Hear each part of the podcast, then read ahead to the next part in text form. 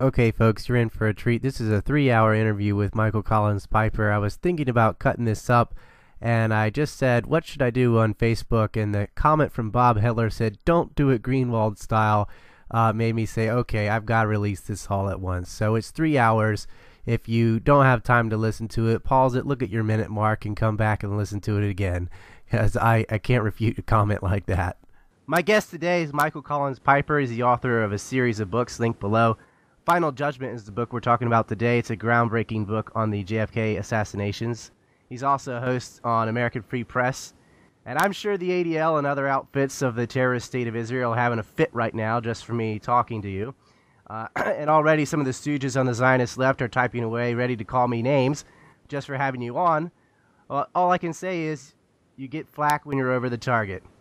And if a pompous war criminal and an arrogant warmongering bully like Netanyahu, a filthy racist, ethnic cleanser, thief, and a liar, can breathe in the open air and get standing ovations from the U.S. Congress, a cowardly flock of careerist buffoons, and get away with it, then anybody who gets upset at two journalists daring to call a spade a spade, as children live in an outdoor prison in Gaza and the U.S. and Iran are being pitted and goaded into war, while Salafi and Zionist terrorists eat people's organs in Syria, has serious problems, and I dare say a mental disorder. And I'm very glad to have you on. It's been a, a, a tug of war, a little back and forth of one thing happening or another, but fifth time's the charm, so we say. Absolutely, I'm glad to join you, Ryan, at long last. Yeah, I mean, I'm I'm I'm very familiar with your work, and you've done a lot of great work over the last few years, and thank God you have because uh, this is not exactly a nice field to delve into, and uh, and uh, there's a lot of people. You know, I get I get criticized for saying this, but uh, there's a lot of people out there who have gotten attached to computers and attached to uh, YouTube and attached to the capacity to communicate worldwide, and, and a lot of those people are not doing it in a in a productive or positive way. But I think you have been doing it, and so you deserve all the congratulations for that. Well, thank you very much. There is there are a lot of people who get sort of tempted to go the route of sensationalism uh, just for the sake of, of numbers or whatever, but I like to stick to the truth as much as possible. Um, so, JFK is a massive subject. So I guess, uh, well, I'll start with this because there's a lot of attention right now whistleblowers with Snowden and, and Manning uh, or Tice. Um, but the original original whistleblower was Mordecai Vanunu, and of course, as you know, he's the one who blew the whistle on Israel's nuclear program and took pictures of it and put it in the British papers. Um, and then he was caught in a honey trap and thrown in jail and, and sat in uh, solitary confinement for 11 years. But when he did get out, he had something to say about JFK.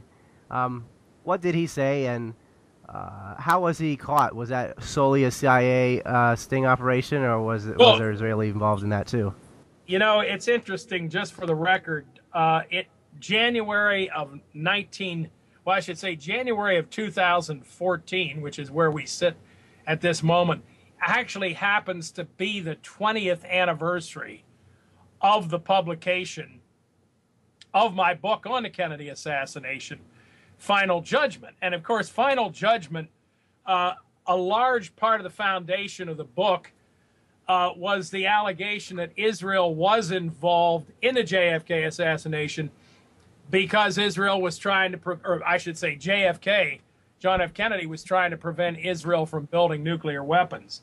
Now, what's kind of interesting, and you know, I, I, you know, as much as I have talked about the book in the last, in the last, well, year, but you know, after the last twenty years, I oftentimes really don't even look at the book because uh, so much of it is is foremost in my mind, or maybe hanging around in my brain somewhere. But it's really interesting about Mordecai Vanunu. You know, it was in 1986 is when he blew the whistle on Israeli nuclear weapons. And, you know, he was set up, as you say, it was a honey trap. And uh, they, uh, they eventually, they got him back to Israel. They finally did let him out. And it's what, what's kind of interesting is I found out in the course the, the original edition of Final Judgment came out in 1994, but uh, several subsequent editions came out in the years that followed. And in the course of that, I found out that Vanunu had actually said in a 1997 letter to his adoptive parents, uh, a couple of peace activists in St. Paul, Minnesota. He actually alleged that there was a link between the JFK assassination and the 1967 war that Israel launched against its Arab neighbors. Now, that that I, un, unusual little item I found in a uh, a clipping from a Minnesota newspaper that had been sent to me at the time. Uh, it, and, and, and, and these people who had adopted uh, uh, Vanunu were living in Minnesota, and that's the only place that that was reported. Now, I thought that was quite uh, quite interesting, and of course, at the time, people said, "Well, that was a sign of Vanunu's paranoia." Well, finally, when when Vanunu was released from prison under under some great uh, sanctions uh, uh, by the Israelis, lim- limiting his contact and so forth with people, he made a public assertion that he believed that supporters of Israel's nuclear weapons program were, in fact, involved in the JFK assassination uh, precisely because of JFK's efforts to stop Israel from building the nuclear bomb. Now, at the time, at the time, uh, needless to say, he was criticized for this because he was, you know, some people said he shouldn't engage in conspiracy theories. Other people said he was engaging in you know, uh, anti Semitic conspiracy theories. Uh, I subsequently found out, as much as I'd like to claim that, that Mordecai, who I had the pleasure of interviewing a number of times uh, by long distance telephone many years ago, and, I, and I, I do, and I've said this before, I'll say it again. I really felt like I was uh, in the presence via telephone of a saint, and I, I'm not I'm not overstating that. Uh, there was a real spirituality about this man. Yeah, I mean, they threw him back in jail for what he said. Yeah, yes, exactly. Well, you know, I found out that his he had learned of my book Final Judgment and the thesis that it presented from another Israeli dissident uh, named um, Israel Shah, not Israel Shahak. I'm sorry. Uh, another Israeli dissident who who who was a convert to Christianity, and you know, I'm sorry, his name escapes me. Um, his first name was Israel, though, uh, and he had some prominence some years ago. But he is the one who first told Vanunu about my book. So, so contrary to a lot what a lot of people thought or presumed, Vanunu was not talking from any inside information. He was simply saying, I'm familiar with this thesis, and I believe this to be the case. So, um, on the one hand, as much as I appreciated what Mordecai Vanunu had to say, because it did bring attention to my thesis, he really he wasn't talking from inside information. But uh, but needless to say, the very fact that someone of his stature, his very real stature, called attention to it was something that uh, honored me a great deal. And then uh, several years later, when uh, when someone uh, was putting together a book of my writings, actually Victor Thorn, uh, uh, Mordecai provided an endorsement, a very warm endorsement for my writings, and and and made reference to Final Judgment. And I can't think of a bigger honor, really, than an endorsement from someone like Mordecai Vanunu, who spent all of those years, you know, in in solitary confinement. Uh, you know, uh, this is this guy is a real hero to world peace, and uh, and you know that was the whole point of JFK's opposition to uh, Israel's nuclear weapons program, because in fact, uh, JFK's entire entire positioning vis-a-vis nuclear weapons, it wasn't just Israel's nuclear weapons weren't incidental to it. My understanding is that Israel's nuclear weapons program were at the very center of JFK's nuclear nonproliferation policy. And uh, well, you know, it's been very interesting that ever since, and and I, I, I, you know, I hate to pat myself on the back or take too much credit in too many places at too many times. But I do believe that after I published Final Judgment and my thesis got into circulation. Uh, there was an interesting rush on the part of supporters of Israel to actually make the claim that JFK's pre- this is they really make this claim that JFK's pressure on Israel over nuclear weapons was a sign of the loving, the warm, loving, uh, familial relationship between JFK and Israel, when in fact it was a very bitter bone of contention between JFK and Israel. So, what these people have done is kind of admit to it. They've admitted to the fact that there was this pressure by JFK, but said, oh, it was actually a very good thing because Israel and the United States were very good friends. And after all, JFK provided Hawk missiles to J to Israel. So so Israel really was our dear friend and and you know the the the bottom line kind of subtle message there is is you shouldn't believe anybody who might suggest that Israel's nuclear weapons program, which of course all all sources, Israeli and anti-Israeli, make this very very clear, that it was a centerpiece of Israel's very national security policy. It's its geopolitical strategy for dealing not just with the Arab world, but the world itself.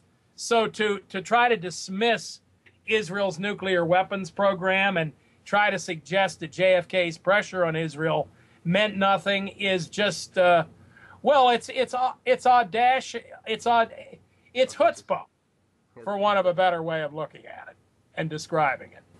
Well, we'll get back around to the to uh, the nuclear issue in Israel too, but I want to rewind back here because I think for most people, because uh, not everybody reads a lot of books on JFK or anything, and, and like you said, they probably just get hung up on YouTube and this and that. So if, I think for most people, the starting point for them is uh, the movie JFK from Oliver Stone. Mm-hmm. Uh, it's kind mm-hmm. of the the kosher version of events, and it, it ignores Israel completely as a motive, and it also dismisses the mob, uh, which is not surprising given who the producer was.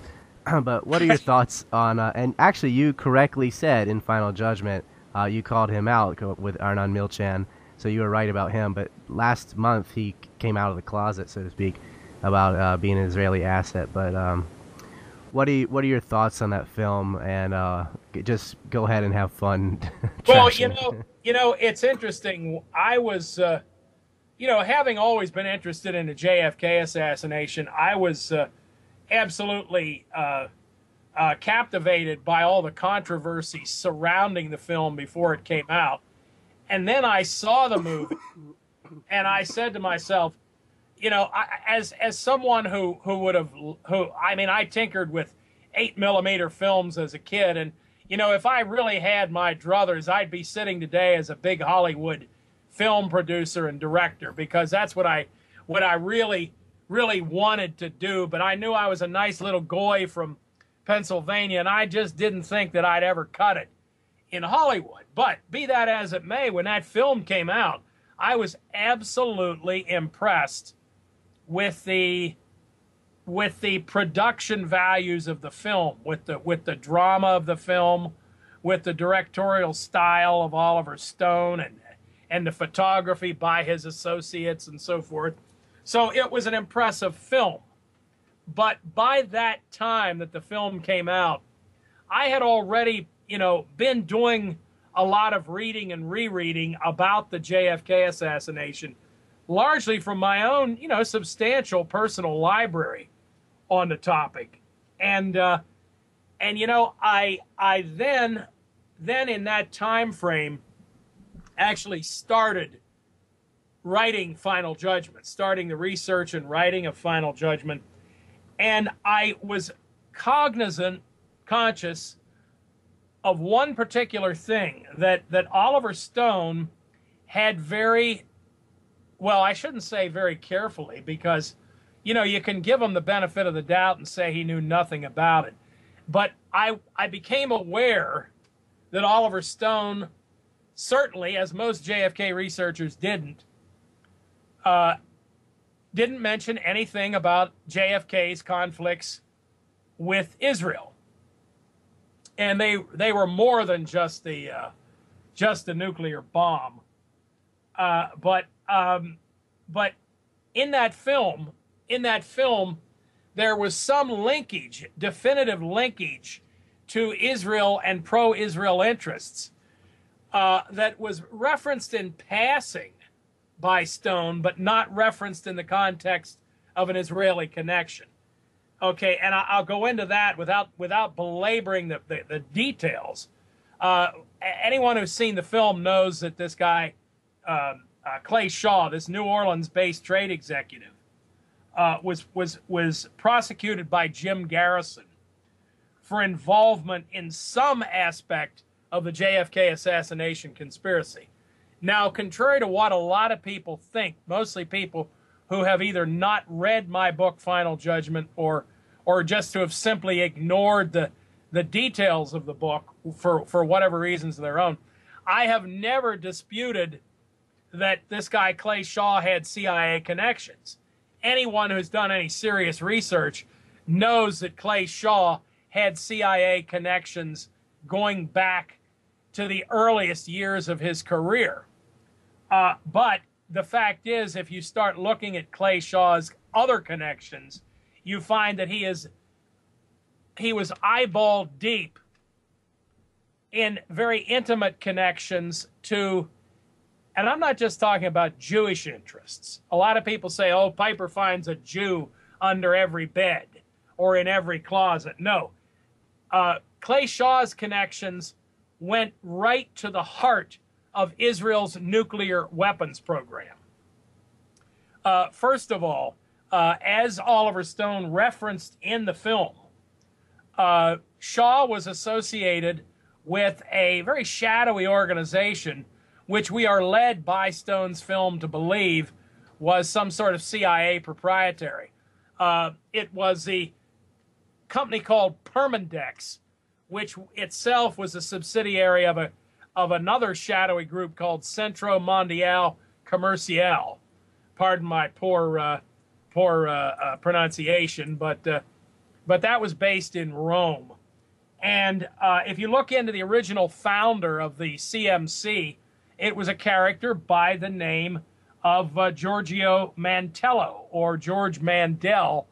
he was a Hungarian Jew uh, with long-standing international connections uh, to Israel and the Mossad. He was considered a quote-unquote hero of the Holocaust. Uh, he uh, he is a guy who is credited with first bringing to public attention the alleged uh, extermination of Jews in gas chambers at Auschwitz. So this is a guy whose whose whose public identity to this day is indisputably uh, linked to, to Jewish and Israeli concerns. Whatever your views of the Holocaust, whatever your views of Israel, this guy is like a hero of Israel. So, so a lot of these rumors about uh, Clay Shaw being connected to Nazis and the CIA, well, no, that's not exactly where where the CMC was connected any more than this organization Permindex, which was a which was a subsidiary. Uh, linked to Permindex. Very, and when I say linked, I mean I'm talking. These are intimate connections here. The the actual board of directors of Permindex was chaired by Louis Bloomfield of Montreal.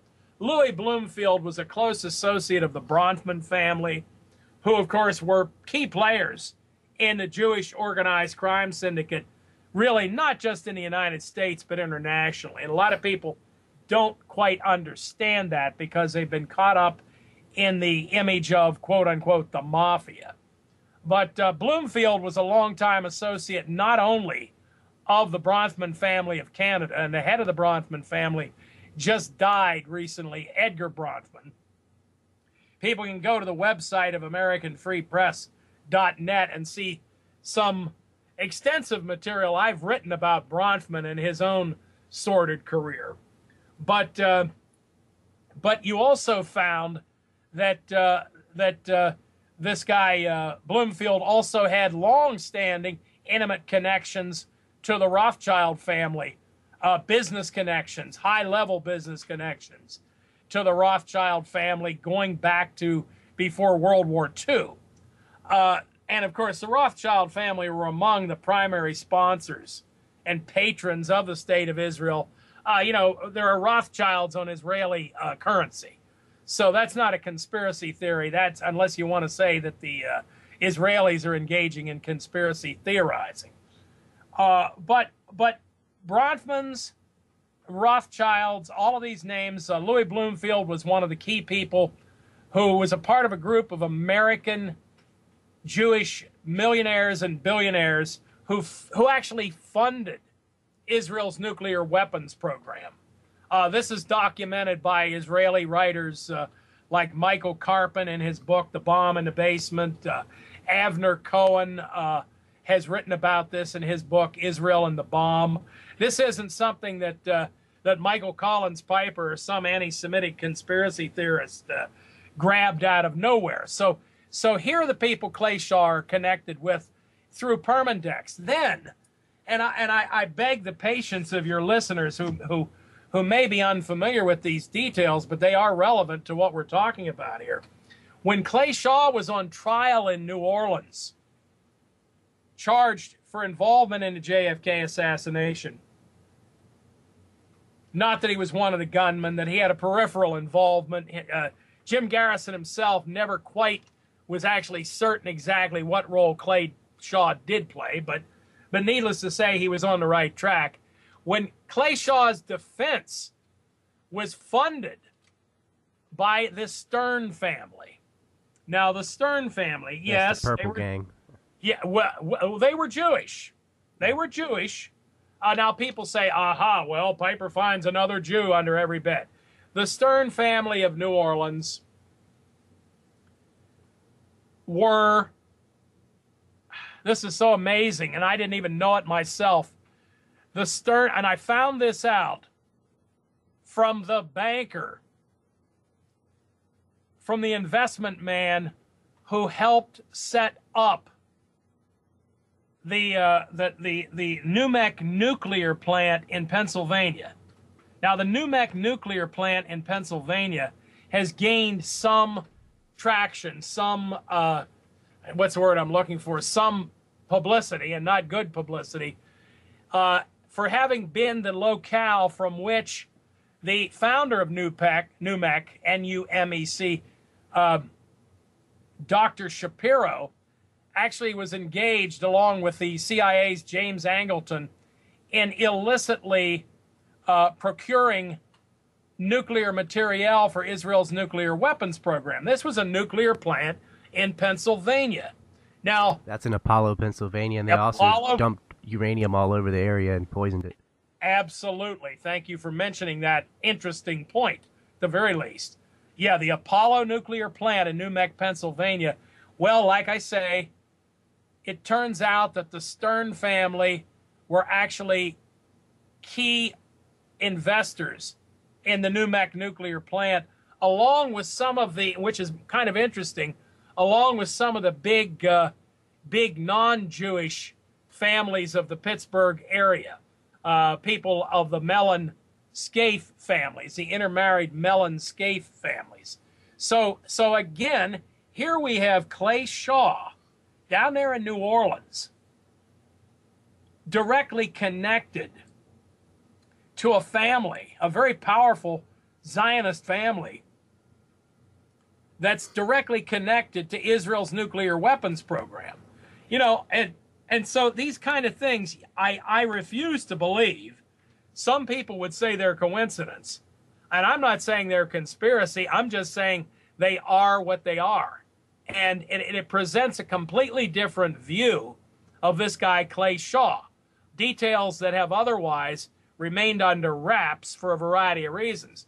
Now, why does this all turn out to be interesting? Well, hold on. To come full circle on that, Okay. to come full circle on that with the Numex scandal with Zalman Shapiro, you've got. Uh, sorry, I'm sick. But it was Arnon Milchan, the producer of JFK. It was his business fronts where they were uh, smuggling Krytron triggers and things which directly involved Yes. Netanyahu, uh, which he admitted to now, and he ought to go to jail for that, but he gets a pat on the back.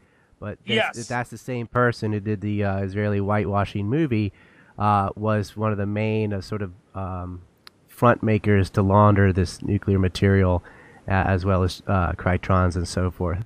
A- absolutely, and you see, when I was, you know, when I was working on on Final Judgment, it wasn't until I believe I I, I, I could be wrong about this. The book has gone through so many editions, and I've had to add so much to the book. I was not even conscious of the fact that Arnon Milchan was who he was and what his connection was with JFK.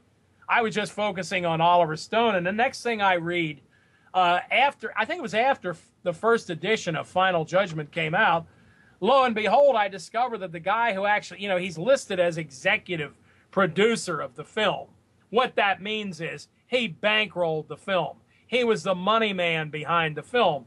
Arnon Milchan, this guy who is not only a major arms dealer in Israel, but he is in many respects, uh, according to a, a, a, biography, a very glowing biography of him written by an American Jewish writer with ties to Israel and a co author who is an Israeli.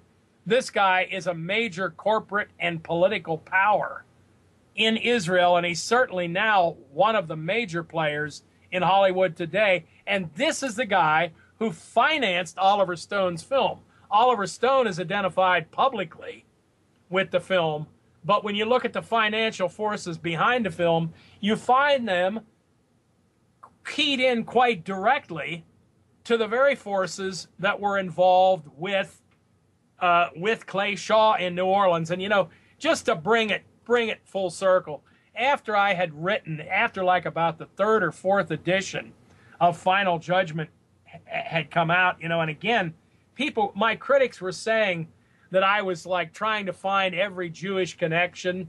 And you know what I kept finding out is that after the first and second and third editions had come out, that there was so much that I had entirely missed. And one of the big issues, one of the big things that I had missed was that Jim Garrison himself had circulated a manuscript for a novel about the JFK assassination and that in this novel, he was pinpointing Israel's Mossad as the prime mover behind the assassination. Now, the source on this was uh, a fellow by the name of A.J. Weberman, who became known as a JFK assassination researcher. And I knew that he had some connections to the Jewish Defense League, the terroristic Jewish Defense League.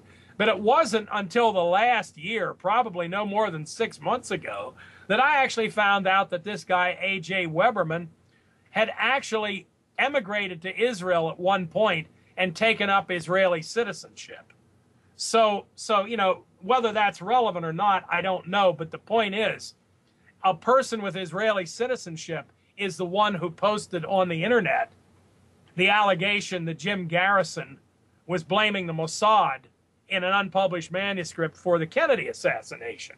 Now, uh, that's again not something that a lot of people want to talk about, even including people who have endorsed Jim Garrison because they don't want to get in to this this very intimate Israeli connection to this whole to this whole uh, this whole hornet's nest of the film and Clay Shaw, et cetera, et cetera. You know, so so there's a lot of people who who uh, who just would prefer to ignore this, and and I certainly understand why because uh, as you well know, Ryan, uh, when you bring up Israeli uncomfortable Israeli connections to so many things in our world today, uh, they say nasty things about you. So.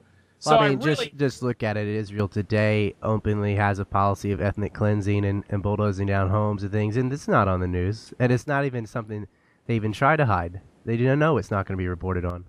Yeah, it's a it's kind of a given thing, and naturally, when it gets into a subject such as the Kennedy assassination, um, it's just something that uh, you know I, I it's it's been very interesting for me to to see how different people have approached the subject. Uh, I had you know I had people who didn't like my book uh, because uh, because they didn't like JFK's uh, civil rights policies.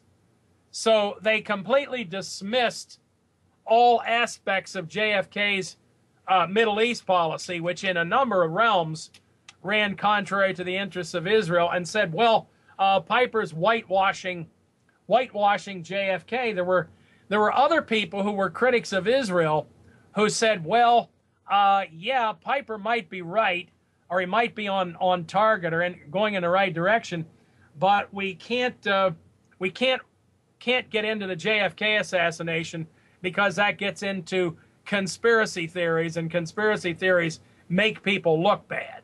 You know, so there have been a wide variety of people who have steered clear of of of even talking about the thesis for a variety of reasons, which are, you know, I don't know how you describe them, but I think it's uh, unfortunate because you know, in the end, I keep telling people it has nothing to do with Mike Piper. It has nothing to do with his publisher. It has nothing to do with somebody Mike Piper may have met at a meeting 20 years ago. Uh, it has everything to do with the issue that an American president was assassinated, that there were multiple Israeli connections at multiple levels, not only to people like Clay Shaw, but to multiple people involved in the conspiracy, and that upon JFK's death, according to most responsible, I should say to to a variety of sources which most people would consider responsible, none of whom have ever been called conspiracy theorists, all of whom have been praised for their works from a wide variety of sources, ranging from Stephen Green, author of Taking Sides, to Seymour Hersh, Pulitzer Prize winner, to Andrew and Leslie Cockburn. Uh, all of these things indicate, all of these writers and others have indicated that upon JFK's death, U.S. Middle East policy did an undeniable 180 degree turnabout. And any any direction that, that JFK was taking the United States vis-a-vis Israel and the Arab world was completely reversed. There's absolutely no question about that. Yeah, uh, I always Stephen, point that out. and say it's fine to theorize about the CIA or or about uh, the MIC or what have you, but then again, once Johnson was president, he didn't go back into Cuba. He didn't do the things they assumed, you know, based on their their motivations and reasoning. What he did do is allow the 1967 war and the USS Liberty, though. Absolutely, there's a perfect right, exactly. So, so yeah, you know, you look at the whole thing. Uh, Stephen Green, as I recall, uh, his and Stephen Green uh, was a why he's considered quite a responsible journalist. I believe that he's Jewish. Uh, I one remember one time in his in his presence, he told me that he was actually had been a, a, a good friend, a personal friend of Edgar Bronfman, but that when Green started criticizing Israel, the Bronfman and the and the, and the family uh, distanced himself. I mean, they were personal friends. Uh, but Stephen Green was a, a, a, a fellow of the Council on Foreign Relations. You know, I mean, he was, you know, he was in circles uh, that were considered quite respectable. Um, and Stephen Green, in his book, uh, I do believe it was in Taking Sides, uh, concludes that uh, that essentially under Lyndon Johnson, and as a direct consequence, the emphasis was as a direct consequence of JFK's death, that Israel, in many respects, became America's 51st state. Now that's Stephen Green uh, former fellow of the Council on Foreign Relations saying that, not conspiracy theorist, anti-Semite, anti-Semite, Hitler apologist, Holocaust denier Michael Collins Piper, you know, saying that. So, so you know, that's what Stephen Green says, and that, and you know, you know, it's kind of funny because that's the thing about Final Judgment. In the book, the first couple chapters that deal with JFK's policy toward Israel all of my sources. You know, I've read some of my critics and they say, oh, well, you know, I, have actually had people claiming that most of my sources were Nazi sources and crazy shit, pardon my language, crazy shit like that. But most of my sources were eminently mainstream sources, or certainly respectable sources. And you know, I tell you what, Brian, let me let me let me read you let me read you something I had totally forgotten about. All right. Now, this is the London Jewish Chronicle. They are pointing out that John F. Kennedy's delegation at the United Nations had called for the continuing movement. These are my words, but this is what they reported that uh, Kennedy's delegation at the United States and United Nations had been calling for the continuing movement toward the implementation of the 1948 UN resolution, which called for the right of displaced Palestinian Arabs to return to their homes in Israel, and for those who chose not to return to their homes to be confiscated. Now, here's how the London Jewish Chronicle, in its words, reported the reaction of the Israelis, and I quote, quote, Prime Minister Levi Eshkol summoned the U.S. ambassador and told him that Israel was shocked, quote unquote, by the pro-Arab attitude adopted by the U.S. delegation. And then the Chronicle went on to report that Golda Meir, quote, expressed Israel's, quote, astonishment and anger, unquote, at the attitude of the U.S. Now, for its own part, the Chronicle noted editorially, quote, Israel, which has neither been consulted nor informed about the American intention, is not surprisingly questioning the good faith of the United States.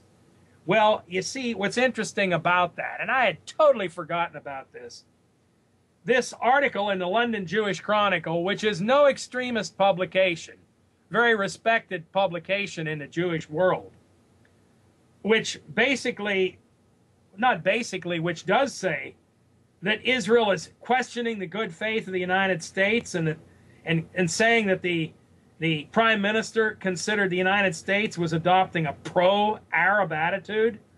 Well, as I comment in final judgment, it is not likely that JFK ever got to read the defamatory comments about his Middle East policy published by the London Jewish Chronicle. They were printed on November 22nd, 1963. So in London, on November 22nd, 1963, the London Jewish Chronicle was informing its readers in that city and people anywhere else who took the lead of the London Jewish Chronicle as saying that John F. Kennedy and his administration were very serious enemies for all intents and purposes of the state of Israel, at least again in the perception of Israel. Now, of course, uh, as I always say, you cannot read uh, Jewish publications uh, or pro Israel voices without concluding, according to their judgment, that everybody wants to get the Jews. Now, whether whether they're right about that or not, I don't know. But the fact is, on November 22nd, 1963, this eminent publication in London was saying that John F. Kennedy was a pretty bad man. And th- their words speak for themselves. They're not my words, not my interpretation. That's the London Jewish Chronicle on November 22nd, 1963. So, so that's where we stand with John F. Kennedy in Israel. While there are those today who would tell us that, oh, he was a dear friend of Israel and, you know, there wouldn't be an Israel without John F. Kennedy and stuff like this. Uh, no, the evidence, uh, I, we're not suggesting here that Israel, that John F. Kennedy would have tried to destroy Israel. But uh, we wouldn't have a Middle East like we have today if John F. Kennedy's policies had been pursued and if he had not died on November 22nd. Uh, even the, uh, I, I, I, have it in final judgment. Um, Reuven Pedatzur, uh, in Israel's Haaretz, reviewing Avner Cohen's book, Israel and the Bomb, says the murder of American President John F. Kennedy brought to an abrupt end the massive pressure being applied by the U.S. administration on the government of Israel. Um, Kennedy makes it quite clear to the Israeli prime minister he will, under no circumstances, agree to Israel becoming a nuclear state. The book implied that, had Kennedy remained alive, it is doubtful whether Israel today would today have a nuclear option. So, so you know, yeah, uh, Ben Gurion resigned over it. Yeah, and there's no question about it. Ben Gurion quit in disgust at JFK. Now, um, it's very interesting because some uh, critics of mine uh, some years ago, uh, in fact, it was an Israeli librarian here in the United States, really went to great lengths to try to uh, to discredit uh, what I wrote in Final Judgment, but uh, uh, there's no question about it. Based upon cr- the writings of both critics of Israel and friends of Israel, that the JFK uh, Ben Gurion fight over nuclear weapons was at least a major portion of Ben Gurion's decision to resign as prime minister. No question about it. Uh, you know, you can people can call me a liar or say that I've taken something out of context, but the fact is, you can read the the writings of these other people and and and ranging from uh, Avner Cohen to uh, to Michael Karpin, and uh, I do believe there may have been another writer. I off, off the top of my head, it doesn't come to mind, but no question about it. You know, so so this is not some fantasy on the part of anti-Semites or critics of Israel or or whatever that your your your favorite uh, uh, uh, well. Just, those are just yeah. dismissive labels. I think Jeff Gates wrote about it as well, uh, and uh, with NUMEC, uh, Grant Smith has done a lot of good work on that too. But calling somebody anti-Semitic when they criticize Israel is just sort of a, a lazy a thing that they do because you know, a lot of the the left in the United States anyway, they get really choked up about anything that might be racism or sexism or any kind of ism, and uh, they're suckers for that. And so you don't have to. It doesn't have to be true, but if you accuse somebody of something like that, that's all it takes to make a lot of people back off. Oh, you know, you know that's funny you bring that up, Ryan, because uh, uh, just a, back back six weeks or so ago, you know, in the in the midst of the JFK anniversary, I was going to say celebration, but you know, in the midst of all the discussion, when we were in fact initially supposed to do our interview, uh, I actually saw somebody writing about me and, and, and my book and, and, and my thesis on the internet. And, and, you know, it was interesting. The person was not dismissing my thesis, but he did say that, well, uh, maybe this is a thesis that we JFK researchers should consider. But in so doing, we realize that we have to have solid evidence because because being accused of anti being accused of being anti-Semitic is is as bad as being accused of being a child molester. So, uh, well, so I had the ADL write a hit piece about me, which was picked up in Haaretz and the Jerusalem Post about a film I made about 9/11 which didn't mention Jews or anything at all, but they were scared to death of it. I was talking about the neocons, most of which happen to be Jewish, but I didn't even feel the need to point that out. But uh, yeah, the ADL went all after me about that. Yeah, and, I uh, mean, you just cannot, because that's something yeah, they can do. Yeah, you cannot discuss certain things without without uh, and you can you know, I'll tell you what, years ago, even even our own newspaper here, American Free Press, it was absolutely extraordinary because they were saying well, American Free Press is an anti Semitic newspaper. And their proof for that was that American Free Press wrote about international bankers. And they said, well, American Free Press doesn't mention that the international bankers are Jewish, but they're writing in code words such as international bankers so that the people who are reading it know that they are secretly referring to Jews. What else are you, you supposed know, to call an international banker? Yeah, you see, this is what I mean. So, so you know, I, I mean, I was in in writing Final Judgment. Uh, you know, it, it, you know, the funny thing is, I found out, as I mentioned earlier, since the first and second and third editions of the book were published, so many readers brought me brought to my attention so many things about the JFK assassination that, that in my own mind further solidified my theory. And, you know, I have to admit with some embarrassment that, you know, I, and I didn't realize it until after the book had been out for a couple editions. Somebody wrote me a letter and said, you know, Mike, I really enjoyed your book. I think you've written so much good information here. Uh, you've convinced me, you've opened my eyes up to aspects of the assassination that I never considered before. He says, but but you totally ignore everything that happened in Dallas, Texas. And you know, I said, I wrote the guy back and I said, you know, you're right. And the fact is, I really had pretty much ignored the events in Dallas, the actual you know, some of the intrigues in Dallas. And I said, you know, I just kind of ignored it because uh, I figured, and, and I was honest about it, I figured that everything was in place, and so therefore the assassination went down.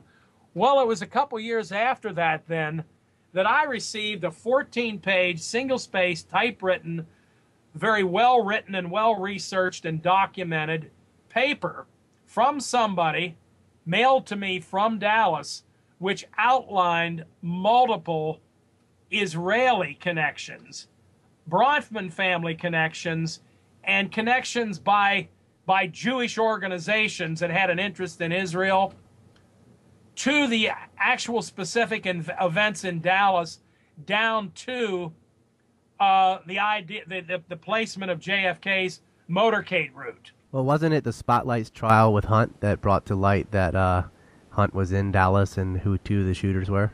Well, now that's a that's another area altogether, and I'll talk about that in a second. But but this material that was sent to me, it just absolutely amazed me because because it further drove home the point that my earlier correspondent had made.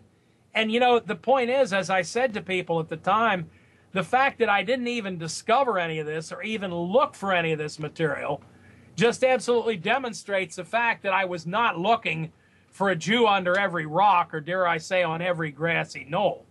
But you know, as far as the Hunt case, which involved uh, which involved the spotlight for which I worked, uh, you know, the Hunt case is very very interesting because number one, it was following the Hunt case and studying it after the fact that, in my own mind, made me realize that James Angleton who was the number three man at the CIA, uh, head of counterintelligence, and also a devoted supporter of Israel, uh, a key player. And I mean, he was a, uh, you know, uh, he, he was certainly involved in setting up the USS Liberty. He was involved in the theft of American nuclear materiel for Israel.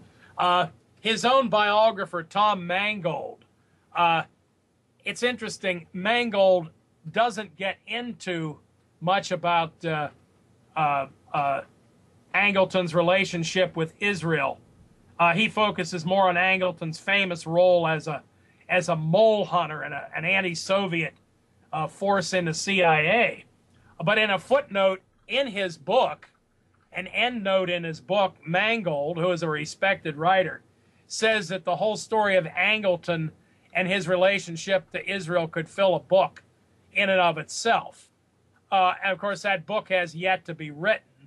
But uh, but I think I, I, I no not I think I know that as a consequence of learning of the role of James Angleton, not only in being a major player in the CIA in setting up some of this false evidence linking Lee Harvey Oswald to uh, to Soviet and Cuban activities in Mexico City but the fact that Angleton was also a key behind the scenes player in the leaking of information that linked uh, former uh, CIA operative E. Howard Hunt, a rather notorious figure, to the events in Dallas, that I came to realize that Angleton was a key player in all of this. And I will say without qualification that, with the exception of Mark Lane, who in his book Plausible Denial uh, wrote about Angleton's role and, and, and connections of Angleton to all of these intrigues. I am the first writer who explored Angleton's role in the JFK assassination in in in multiple ways uh, at multiple levels uh, in Final Judgment, to the point that even John Newman of the University of Maryland has now said that if anybody was could be pinpointed as an architect of the JFK assassination, it would have to be James Angleton. So, so actually, Ang- that's how I discovered you. Is I was making a film not about JFK, but about covert operations, just from uh, from the Korean War to about 2010.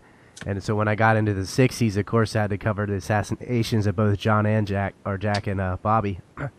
and I was just telling a guy in a bar about it, and he said, "Well, do you know Michael Collins Piper?" And I didn't yet. and uh, he said, and he and he said, "Oh, you should uh, definitely look into that." And I was done with the film. I was going to release it like two days later. That's So- usually how it works. Yeah. Yeah, that's. I was like, well, I can't really go back and tinker with this anymore, so I'll just uh, release the film and then I'll interview Michael. Once I got it, I got Final Judgment. I got the sixth edition. I had to get the ebook because I couldn't find it in print. Plus, I'm in Japan and I didn't want to wait. Yeah. So uh, then I read all that and I was like, man, and that it just dovetailed what I had been uh, looking at anyway. But I was I was happy to have come across most of it independently. I had a big advantage though because I ha- I've always had the internet for most of my life. You wrote this Yeah. in the '80s, but uh, so I could go a lot faster. But uh, yeah, it was a definite eye opener, and I and I saw a lot of the things I was questioning. Angleton to me was a, a centerpiece of my own uh, hypothesis that I was Oh, making. Yeah, absolutely. And until you until you really explore Angleton, I mean, there's no question that Angleton. I mean, you know, the, the whole history of Angleton. As I say, and I'm not even just talking about the uh, the, the the JFK assassination or his role with Israel. The whole story of Angleton has yet to be told, and uh, uh, I, I mean, I, somebody somebody needs to write that book. Uh, but uh, but and you know the, the funny thing is, I've known multiple people who have known Angleton either fairly well or had peripheral links to him, and uh, he was a pretty scary guy. Uh, you know, we could get talking about Angleton forever, but but uh, but needless to say, vis-a-vis uh, the JFK assassination, this thing with with E. Howard Hunt. Now, you know, a few years ago, uh, there was supposedly a big confession of involvement in the JFK assassination by E. Howard Hunt.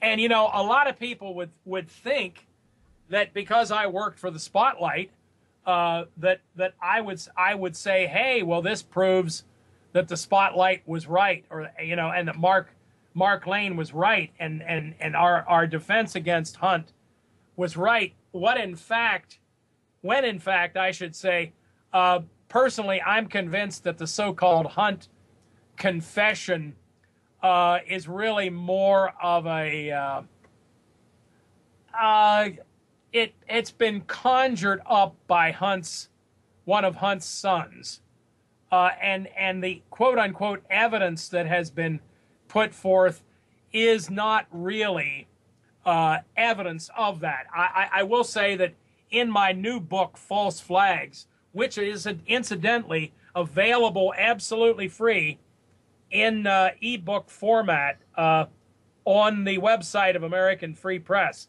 at AmericanFreePress.net. I have a whole dissection of the of the so-called Hunt confession. Uh, I do believe that Hunt, and this is something that uh, Well, a the lot big of people. the big red flag there is just all the typical disinformation outlets just took that and ran with it as fast as Eh, they could. you see, this is exactly what happened. And there's no question in my own mind that Hunt was in Dallas at least a day before the JFK assassination, that he was involved with people who were involved in the JFK assassination, that he was up to his eyeballs in activities that were connected to the JFK assassination. And if there was anybody alive at any time who probably did have a fairly good inside idea as to what happened, whether he knew why it happened, but he kind of had had it was E. Howard Hunt. But uh, what has been called his confession uh, is really I don't want to call it a hoax because that term hoax uh, has gained a new currency and has taken on a different meaning in recent in a, in the last year. And that But- goes back to what you were saying before about people afraid to dabble into conspiracy. The reason conspiracy is categorically as a topic just a really taboo thing is because of all these kukumami, you know, cockamamie people that talk about uh you know, no planes were in 9/11 or this shooting or that shooting, nobody actually died, and just going into crazy land. And, Oh, uh, there are a lot of stupid conspiracies, but that doesn't mean all conspiracies are are wrong. But I mean, any covert operation that's ever been done is a conspiracy. And, and you know, if it's funny coming back to Angleton, his life was a walking catalog of conspiracies. I mean, he was funding, you know, through his, he was tied up with uh, with uh, elements of organized crime. He was funding left wing groups and right wing groups uh, and manipulating elections. I mean, we're talking real hardcore conspiracies. Well, his boss too, Dulles. He's in, yeah, Dulles mean, was in the Operation Ajax and the Suez Crisis. Well, this is what you know. This is what uh, this is what intelligence agencies do. That's their their their uh, you know they overthrow governments. They do assassinate people. They do uh, they they they kill people. And uh, whether it's presidents or whether it's uh, whether it's uh, political dissidents, you know, this these are the kind of things that that do happen, and you can't get away with it. You know, and I, let me just tell you something here. This is not about the JFK assassination, but it's about Angleton, and and it's a very very interesting thing. And I would recommend that that you or anybody else who is listening look into this. In Tom Mangold's biography of Angleton, which is entitled Cold Warrior, in a in an endnote at the back of the book he mentions that every day for years, Angleton, who was a devoted collector and cultivator of orchids, which incidentally is a flower that uh, changes its coloration. It's a chameleon, which I think is interesting in and of itself. And when you consider the fact that Angleton was quite an intellectual, that adds a certain flavor to the whole thing. But every night after work, leaving the CIA, Angleton would stop and visit a guy in Virginia near his home who had a greenhouse. Now, and they would talk about orchids for several hours. Now, Mangold mentions this, uh, and I wish I had the book handy, but from from my memory of it, it it it kind of just dismisses this as just a kind of an interesting thing that that Angleton was uh, so interested in orchids that he spent, you know, several hours meeting with a greenhouse keeper every night after coming home from the CIA. Well, now, what's interesting is, as I recall, Mangold makes it clear he doesn't even give the guy's name other than, uh, I think he calls him Mr. Smith or Mr. Jones. And he actually makes the point that uh, something to the effect that uh, not much is known about the guy. Now, you know, the thing about this is, Here's the number three man in the CIA who is stopping in every night after work and visiting somebody and chatting him up for two or three hours. And no one knows who the guy is, not even Mangold, his biographer. I mean, who was he meeting with? Was Mangold playing with his readers and pulling our leg? I don't think so. He was telling us something very serious. But, you know, I guess I'm enough of a conspiracy theorist to say, hey, what was really going on here? Who was this guy? Well, you know, I mentioned this little footnote in Mangold's book to uh, somebody. Well, I'll tell you who it was Victor Marchetti, former, former CIA official and critic of Israel. Uh, he and Mark Lane used to edit the newsletter New American View, and both of them have been good friends of mine through my association with uh, the Spotlight, predecessor to American Free Press. And I mentioned it to Victor, and Victor found it quite intriguing, to say the very least. He was not aware of that. And uh, as I say, I think that there's a story right there about Angleton that can be told and needs to be told. Uh, how is it that how is it that this guy who was apparently a, a key part of Angleton's life to the point that he occupied several hours of Angleton's life every night. You know, the average person who even has any inkling of intelligence intrigue would say, well, Angleton was being debriefed by his handler, you know, but this is just a just a passing end note in this book. So there's a lot more to Angleton uh, a, a, lot of stories that have yet to be told, and uh, we don't know if they ever will be told because so much of it deals with Angleton's intrigues uh, in so many seemingly diverse areas that all eventually, in some respects, I think, uh, circle back to Israel. and his work on behalf of Israel. And, you know, in Final Judgment, I have a picture of a monument to Angleton in Israel. That was actually taken for me by, uh, by a uh, black American who was a member of the, uh, uh the African, what they call themselves, the, the African Hebrews, who tried to set up a colony in Israel years ago and of course, the Israelis didn't want them there. They were saying, hey, well, we're Jews, so we should be allowed to live in Israel. But of course, Israel didn't want blacks living in Israel, even though they made a big show out of the uh, the acceptance of the uh, the uh, uh the Ethiopian Jews who came to Israel. Swam in Blumenthal's film about the African migrants. No, I haven't. But oh, you uh, should. I mean, it is it is just awful. I mean, the the level of just state ordained racism in Israel. Oh yeah, yeah, and it's and it's and you know you point that out to people and they're absolutely astounded. Well, these guys who uh, this guy who took the picture was one of the early uh, pioneers, or I should say, he was one of the the uh, pioneers in the in the 70s and 80s of of American Jews who who wanted to set up uh, uh, their life and livelihood in Israel, and they were they were discriminated against and uh, and the Spotlight newspaper wrote about them, and that's how I got to know them. And when I found out about that uh, monument to Angleton, they took a series of pictures of that monument for me. And to the best of my knowledge, the picture that's published in Final Judgment and which is now appearing in various places on the internet, uh, that picture was the first ever picture of it, and it may well be the only actual original picture that has been published. But uh, I think they named a forest after him. And they have named a forest after him. And, uh, you know, uh, they also named a forest after John F. Kennedy, if I recall. So, uh, you know, uh, they, they do funny things, sometimes in your face. Hmm. Well, let's get into some of the other motives uh, for. I mean, if you want to solve a crime, it's always good to look at the means and the motives. You know, who had the power to do it, who had a reason to do it, and who had the power to cover it up. And I think most, if you read a lot of JFK books, it either comes down to the CIA did it, or as we've been saying, the Israelis, or the mob, and then you have overlap between all three groups. But just starting with Israel, we have the, the nuclear motivation, of course. They're trying to build them in Dimona, and JFK is inspecting them and saying not to do it. But there are some other red lines they crossed. Can you get into those?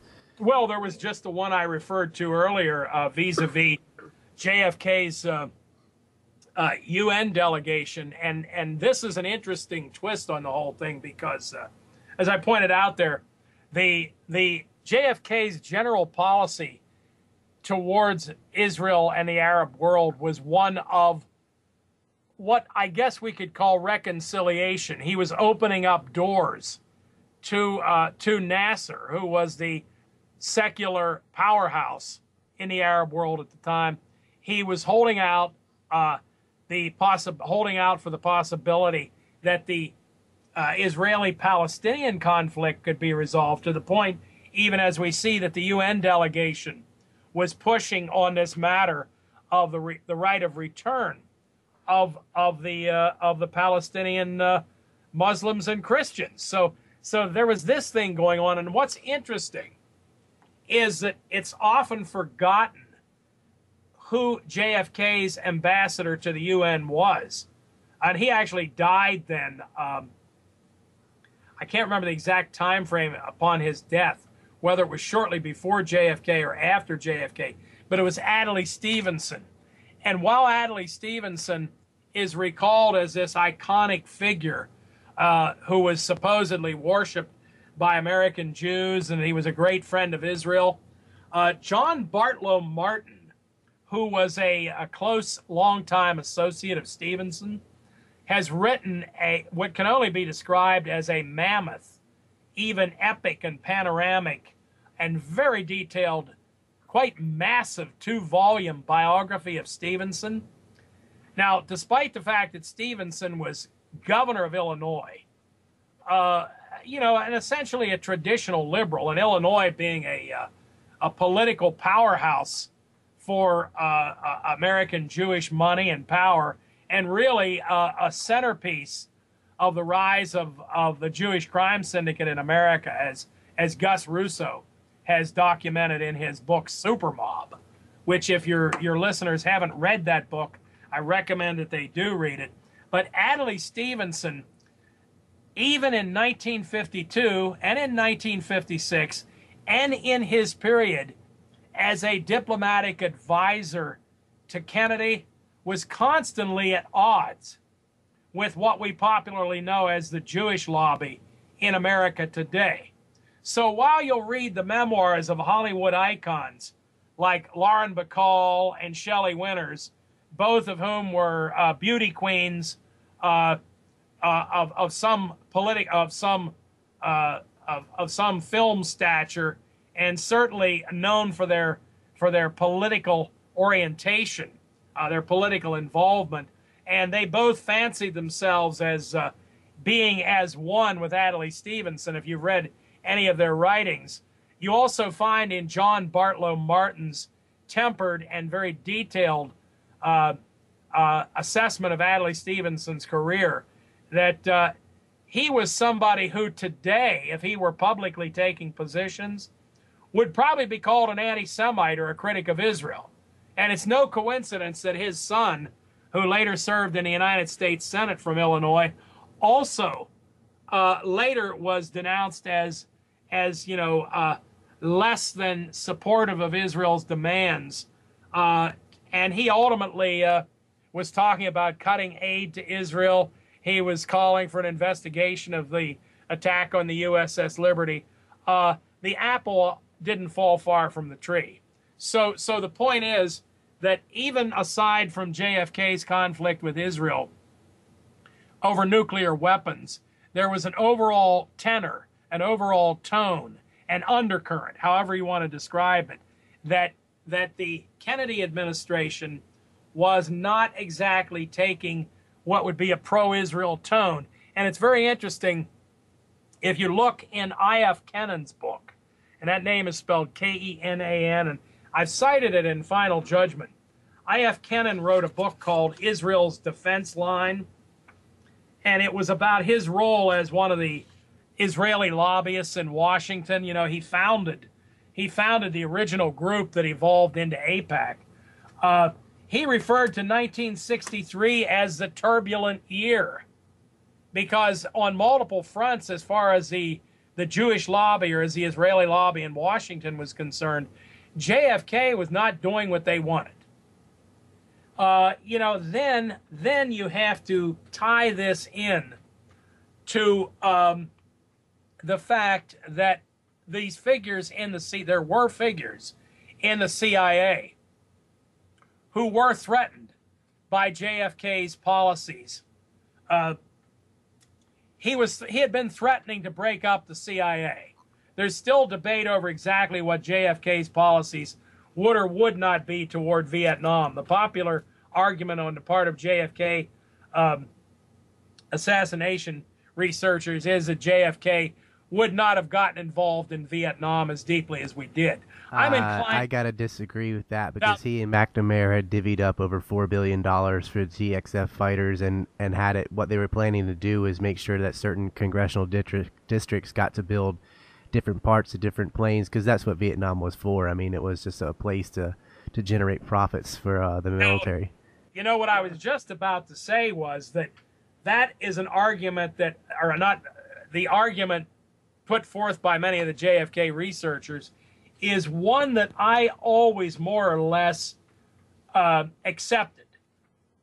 Uh, however, as the debate has gone by over the years, I've taken more of a. Uh, I don't know if I would go as far as you go, but but I will say this much that I I would not dismiss your position as being wrong. I'm kind of I guess I'm kind of becoming a uh, uh, uh, agnostic on that issue because I've focused more on the Middle East issue. Well, you can but, see later with his brother, who was a lot like Obama, you know, was running as an anti-war candidate, but he wasn't at all. Um, but even, more concretely, even, when you're talking about the precursor to AIPAC, that was the American Zionist Council, and Bobby Kennedy, as the head, of, as the Attorney General for the Justice Department, and issued a 72-hour memorandum saying you are going to register these lobbies as foreign agents.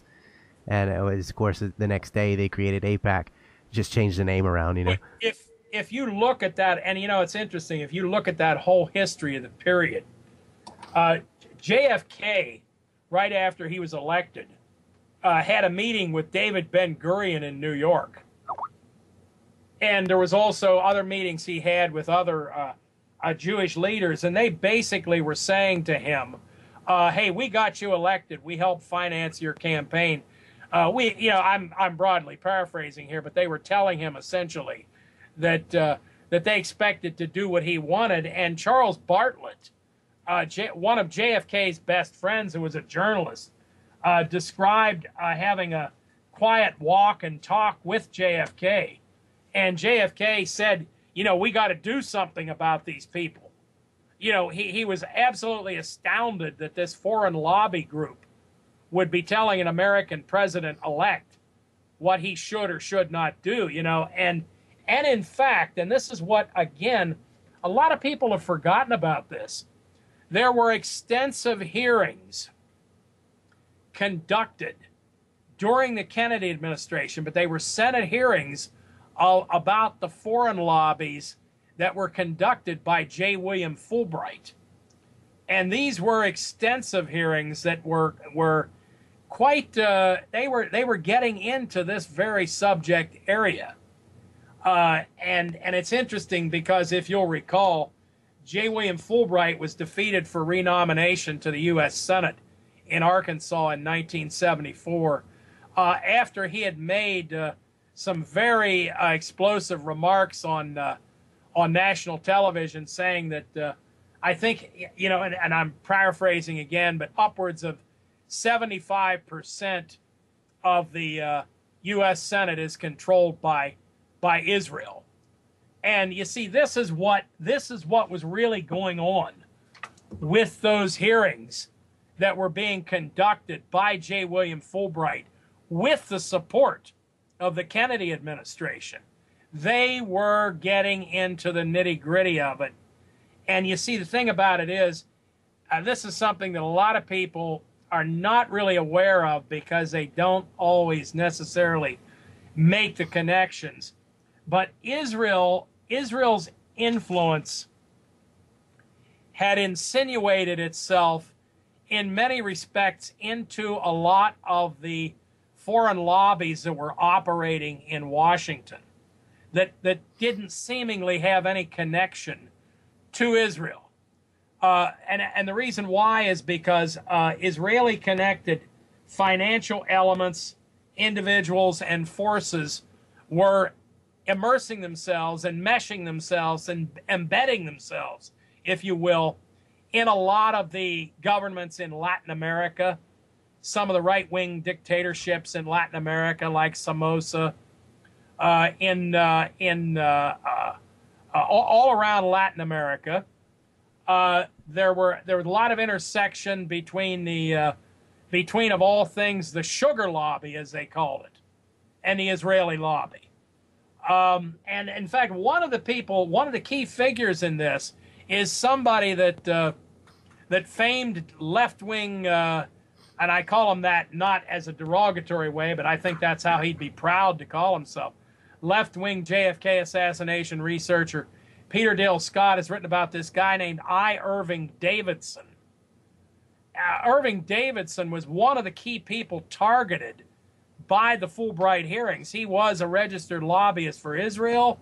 He was tied in with the sugar industry, with Somoza, Batista, Papa Doc.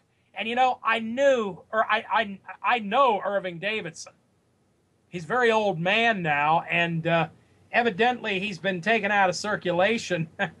I just read this the other day. He was taken out of circulation uh, because he was uh, by his daughter, because Irv was uh, was sometimes talking a little bit too much about what he knew. And uh, and Irv said to me long, long ago, and I mentioned it in an earlier edition of Final Judgment, referring to him as a colorful international businessman. Uh, but I, in more recently in my book False Flags, I've named him quite specifically, and I've talked about this over the years in a variety of interviews. Irv Davidson, whom Peter Dale Scott described as kind of the man at the center of the coalitions against the Kennedys, uh, he read Final Judgment, and he said uh, he said to me one day I was standing in his office at the Commerce Building in Washington before we were going to go to lunch. He said, "I think that's pretty much what happened." And uh, you're not going to get a better endorsement for my thesis of Israeli centrality to this variety of power groups, ranging from organized crime to the American intelligence community to the Israelis to, you know, all sorts of other groups that have been peripherally involved. Because when you start looking, as I say, even at the question of the power lobbies in Washington, they all were in many respects tied into a very small group of people, whether they were anti Castro Cubans, whether they were CIA connected mercenaries like uh, Frank Sturgis, uh, whether they were uh, longtime CIA assets such as Clay Shaw, who in turn were tied back to the Israelis. It was really a very small group of people, and you can't get away from the Israeli connection people want to get away from it, but you can't. And uh, and you find, as I say, rather than one big happy family, I always say it's one one small tightly knit family. And uh, but the one thing you're about the connection that you're not allowed to talk about is their Israeli connection. People will point out their CIA connections. People will point out their organized crime connections. Uh, people will say, "Oh my God, they once uh, had dinner with an anti Castro Cuban leader.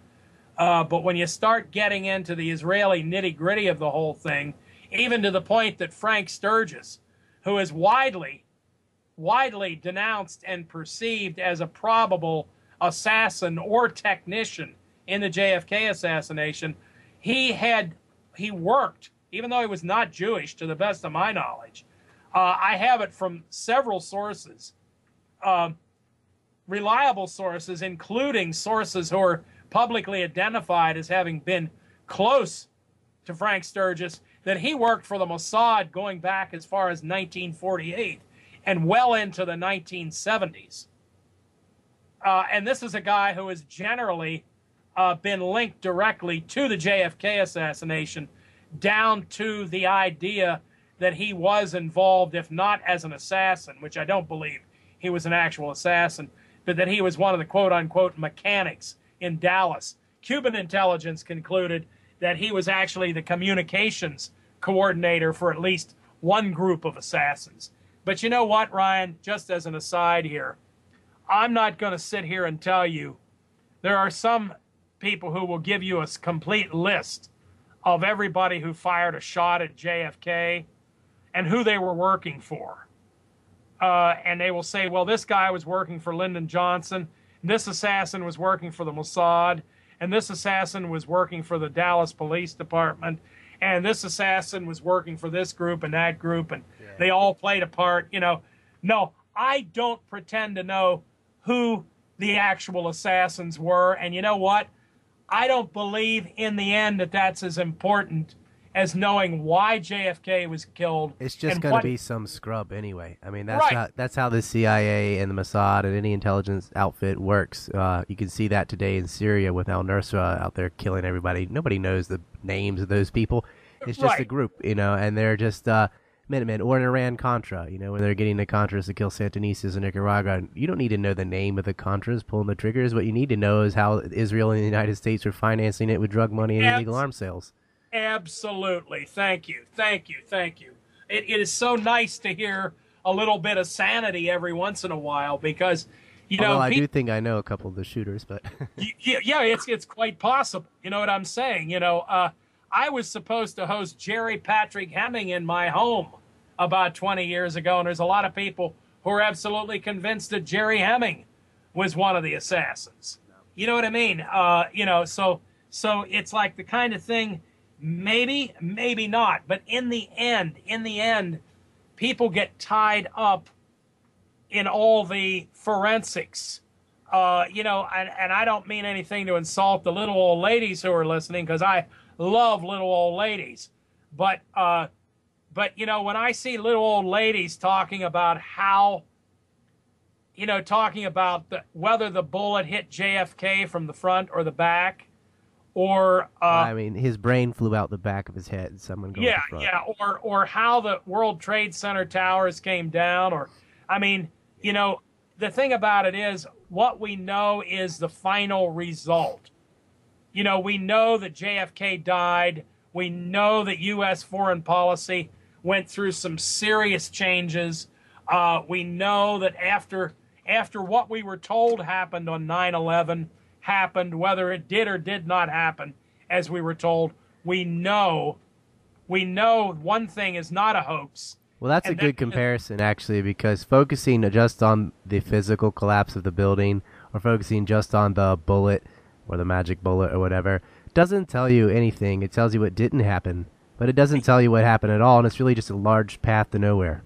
Yeah, and what we do know is that after 9 11, the United States was directed or redirected, however you want to look at it, into, into foolish, needless foreign intervention uh, based on a, on a variety of, of misinformation and disinformation and downright propaganda designed to inflame the American people against the Muslim world in general and against some specific targets in the Middle East. Death And to America, war- death to Israel. That's what it said Yeah. on the anthrax notes.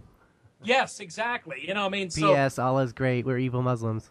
yeah, yeah. I mean, you know, and and people still buy into, you know, so so that's the real issue here. I mean, I had people say that when I wrote uh, Final Judgment that I should have gotten into discussing, you know, how many shots were fired, uh, how many assassins there were. Uh, you know, it really doesn't matter. Now, a lot of people get all hysterical and say, "Oh, yes, it does." Well, no, I don't think that it does. I think the fact that John F. Kennedy died is what counts. I think the fact that uh, something happened on September 11th involving uh, the Pentagon and the World Trade Center, and something happened over Pennsylvania. Now, my friend Victor Thorn, you know, has written extensively on on the lies of 9/11, and I don't want to get into all this because it's a Well, that's a large matter. tangent, but I'll tell you what. I'll forward you my 9/11 film. It's uh, I don't have any of the the kook stuff in it. Um, Yeah, I think well, you'll really yeah. enjoy it.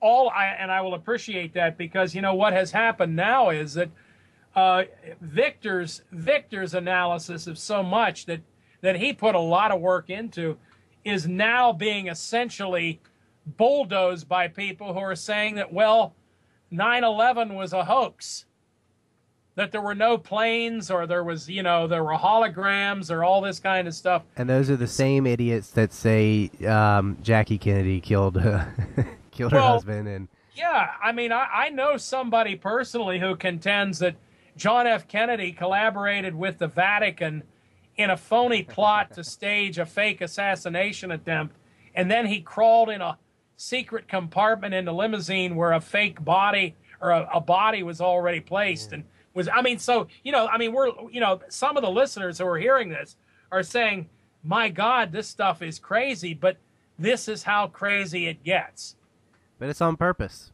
well All that's those, those, the that crazy stuff. It's COINTELPRO. That's the point. That's exactly right. And uh, and you know the thing about it is, as far as my own thesis is concerned, the general thesis I understand why people find it controversial because you know it's not fashionable to criticize Israel, and if you're suspected of anti-Semitism, uh, whether you are anti-Semitic or not, uh, you know there's so many people being, you know, in the old days they always said it was the right wingers who are the hardcore anti-Semites. Well, now every time I turn around, I keep reading in Jewish publications that it's the progressives and the liberals who are the worst anti-Semites and who are the worst critics of Israel. So, so I kind of feel sorry for all those old-fashioned, old-fashioned liberals who loved Israel, only who are finding out that now, guess what? All the academics and all the progressives are coming out here and saying, "Hey, wait a minute." this Zionist enterprise, this wonderful little experiment in the Middle East, hasn't quite gone the way it was supposed to. And it's not fashionable to say that, but you know, uh, more and more, you know, it's it's amazing how many people who are coming around to it, um, uh, who who are beginning to understand it, and uh, and uh, I uh, well, you know, I, as I say, just from from the standpoint of of of of of what I have done, just vis-a-vis final judgment, I knew it was going to take a long time for the thesis to set in but you know, in in some respects, you look at the change in the political climate from the first time that I from when I first wrote the book to where we are today in 2014, 20 years later. And Israel has unbared its own self in its treatment of the Palestinians and its uh, its open uh, defiance of the world in so many respects. You know, so that people now look at what I've written or what other people have written about other aspects of Israel and and its intrigues, uh, and they see that uh, Israel is capable of doing a lot of terrible things. And you know, you know what a lot of people don't realize, and it comes back to what I said earlier in talking about Israel's uh, Israel's uh, sometimes subtle and unseen role in manipulating events in in Central and South America, which of course came out to a certain degree with the Iran Contra affair. Well, that's but, good. Oh, hold on, before I forget, yeah, because earlier you were talking about the sugar lobby and its overlaps, and that's sort of the with with the Israelis, that's sort of the banana republic style method of exploitation that the CIA, the Mossad, are very fond of. And of course, the more famous example would be the United Fruit Company, which Dulles was on the board, uh, board of directors member of, uh, and while he was still part of the CIA also. And oh. also oh. in, in, France, you saw the same thing with de Gaulle doing that with the French former colonies post World War II. Absolutely. And the Israelis tried to assassinate him too, and they assassinated uh, the king of Jordan. So they do this Absolutely. a lot. Absolutely. In fact, I'll tell you what. Although I don't have the details on it, unfortunately, I lost track of the person who had looked into it. It actually appears, and and this is a, this is the kind of thing I don't want quoted on because. Uh, I don't have any documentation for it, but it makes sense in the context of what I learned in the course of writing and researching Final Judgment, part of which was a tip off from to a source from former Congressman Paul Findley, who directed me to a Frenchman uh, from very distinguished background. Um, uh, you know, I learned a lot about the French connection and how how a lot of the very same sources that were connected to the JFK assassination were intersecting with a lot of the same forces uh, involved in the plots against Charles de Gaulle. And to make a long story very short, it's entirely possible that Clay Shaw of New Orleans was more directly involved in in Zionist Israeli and CIA connected plots against Charles de Gaulle than he was involved in a, in the plot to kill John F. Kennedy, which is an interesting interesting thesis that somebody somewhere somehow someday should explore because probably the material is there buried in the archives, the French archives, buried in the American archives, but people have never looked in that direction. Uh, and what's interesting about, you know, the famous book about the plots against Charles de Gaulle, the book is The Day of the Jackal. It, it was a novel based upon real events by Frederick Forsyth, or I don't know how he maybe pronounces it, Forsyth. But uh, that book, I don't think it was just an accident that he called it the Day of the Jackal, because among the groups that were plotting against Charles de Gaulle in league with the the OAS, the secret army organization in France, was the Jewish Anti-Communist League, the uh, the acronym of which was JACL.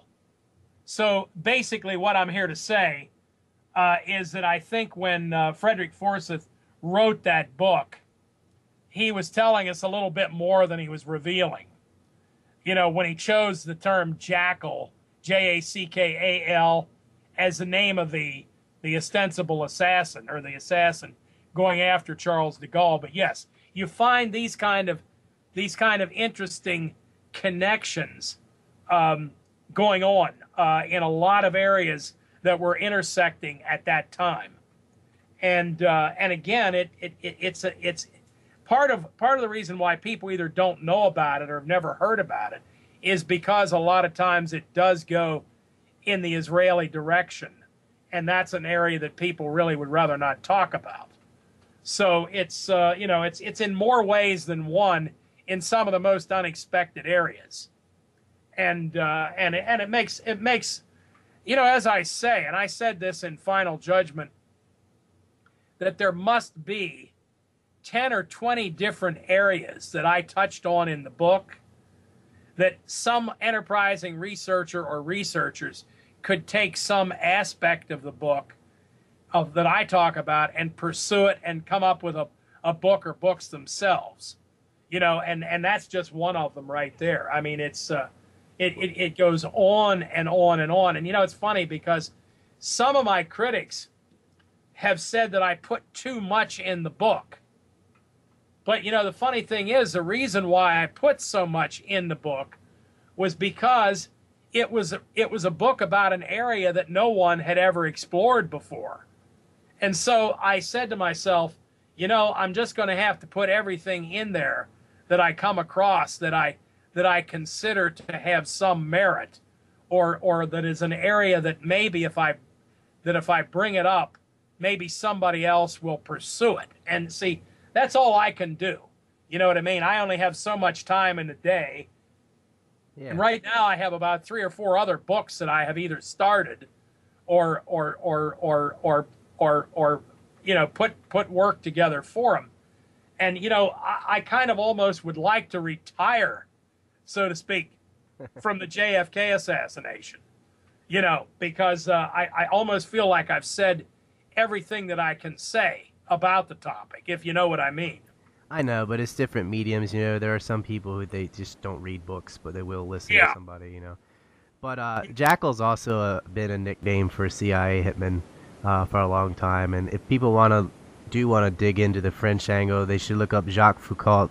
Uh, F O C C A R T is his last name. He's the one that really implemented the neo-colonial policy, and it, especially in Algeria, it really took the Israelis off. But uh, that's a whole other avenue. But I, I want to ask you about Jack Ruby. I know that name. I know that name, and I know that you're right. The specifics of it escape me, but you're absolutely right. Yes. Yes, yeah, it's it's worth looking into. Uh, yeah, I'm gonna have another guest on just to talk about that anyway. So, but uh, with Jack Rubenstein uh, killing Oswald, uh, he was not. They they tried. He tried to say that uh, he never met him before. We know that wasn't true. But if you look at the uh, Warren Commission testimony, which was as horrible as it was, he starts saying some really strange things. That you know, if, if the truth were to come forward my people. He keeps saying, "My, I, am afraid of what would happen to my people." He says over and over again, which yeah. I always thought was odd. Yeah. Now there's another perfect example of uh, this this issue of Jack Ruby. Uh, uh, Jack Ruby, and I, again, these are these things that I didn't know even when I was working on the first edition, second edition of Final Judgment. he had ties to Lansky as well. Yeah, well, yeah, Jack Ruby was not in quote unquote the mafia. Jack Ruby was a part of the Jewish crime syndicate, and to the point, to the point that uh, Al Lizanets, who was a public relations man, uh, this gets kind of complicated here, but Al Lizanets was tied up with the Jewish crime syndicate in Arizona and Al Lizanets was was and, and when I refer to the Jewish crime syndicate, I'm referring to Lansky and the Bronfmans and the political forces. Hold on, before they, you get going, let me explain yeah. something to people. Um, okay, there is organized crime in, in any country. You have uh, people that just find a niche, you know, gambling or, or drugs or whatever, and they make money off of it. But what you have to understand is that just like a lot of the um, criminal elements in other countries that get sponsored by the United States, whether it's the Mujahideen or the Yakuza in Japan through Lockheed Martin, or Jundallah or MEK or Al Nusra or a lot of these Salafi groups that get sponsored by Saudi Arabia. There are what we call privateers, where it's organized crime, but they're not independent. They have covert state sponsorship. And so, whereas the Italian Sicilian mafia in the United States may have been what they were, the Jewish syndicate is getting Israeli sponsorship on the side. So they have a major advantage over other criminals because they are getting uh, help from outside. And that's what yeah, and what's about. and you know what's kind of interesting is that if you go back to the early history of uh, the founding of Israel and the running of guns to uh, the various Jewish terrorist groups uh, that ultimately uh, came together to form the government of Israel. Uh, a lot of that came from Jewish criminal elements in the United States. Yeah, Charles Winters.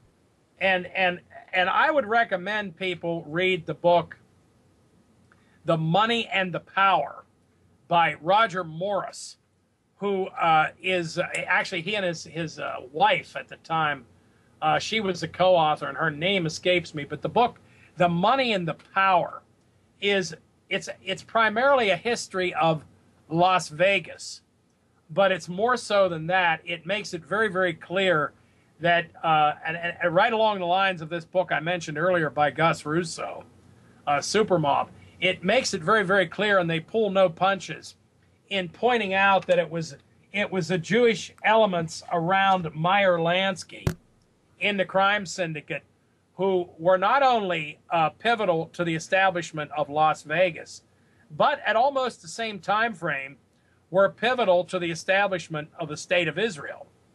And uh, and and and these were elements that were tied very intimately to um, to political elements inside the Democratic Party, uh, political machines throughout the United States.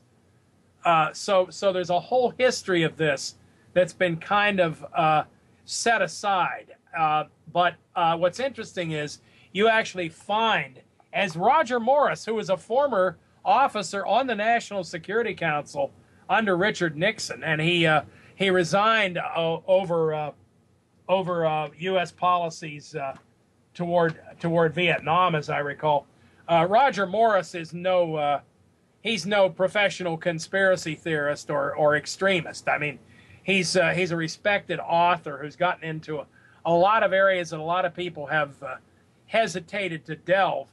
But but Roger Morris uh, points out that in the period of the 1970s, when uh, when Howard Hughes was ostensibly coming in and buying control of the of the casinos in Las Vegas from organized crime elements, what was actually happening was that CIA connected individuals who had taken control of Howard Hughes' empire and his finances were actually cutting these bizarre behind the scenes deals with the crime syndicate to allow them to continue to run the casinos while Howard Hughes was ostensibly the owner and the casinos were actually being used as a mechanism, or they were being used as a vehicle for laundering black operations money for the CIA, even as the crime syndicate was embezzling money, or not embezzling money, but but uh, but but but pocketing illegal proceeds out of the hands of the IRS. So this is from again from Roger Morris writing about this, and uh, and so you find this unusual intersection again between the Jewish elements in the crime syndicate, Israel's Mossad, and and and and in his book, The Money and the Power, uh, uh, what's his name? Roger Morris pulls no punches in in divining and, and and referencing Israeli connections to a lot of the intrigues in Chicago and and Las Vegas. Not to mention again the CIA here. Um, so so that's that's why even uh, even Sam Giancana's uh, famous mafia chief, so called of Chicago, uh, in his book, not Double Cross, but in his follow up book, Double Deal, um, Sam Giancana, named after the, his uncle, who was a famous mafia figure, points out that the real head of organized crime in Chicago for many years was a, was a partner of Meyer Lansky's named Hyman Larner. And Hyman Larner, uh, and he lays this out in the book that Hyman Larner had deals with the Mossad, he had deals with the Shah of Iran, and of course the Shah of Iran was set up in power by by by the United States in conjunction with uh, with uh, with uh, uh Israeli elements and with uh, with with Jewish elements in the Middle East and with British intelligence.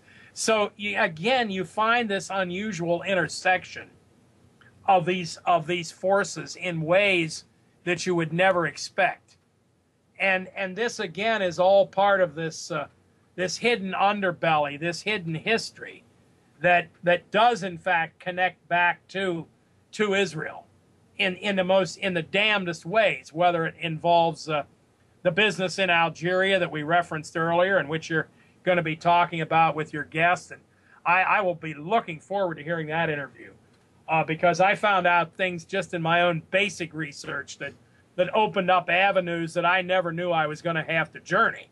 It's pretty so, fascinating. Yes, it is absolutely.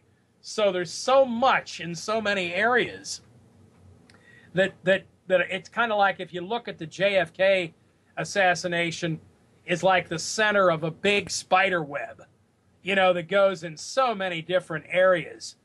But but like I say, I really think I really think you know when you when you look at where we are today, when we're when we're fighting these wars, I mean we we invaded Iraq because of nuclear weapons of mass destruction. We're being told we need to destroy the Islamic Republic of Iran because of nuclear weapons of mass destruction. I mean, uh, that alone, we, we see the daily, the daily deluge of sewage upon the people, uh, upon the Palestinian people by the Israelis. Uh, these are all things that could have been resolved if JFK had lived and had been able to pursue the policies that he that he was making the noises about, and which his people at the United Nations were making noises about. Not to and, mention three billion dollars in aid every year.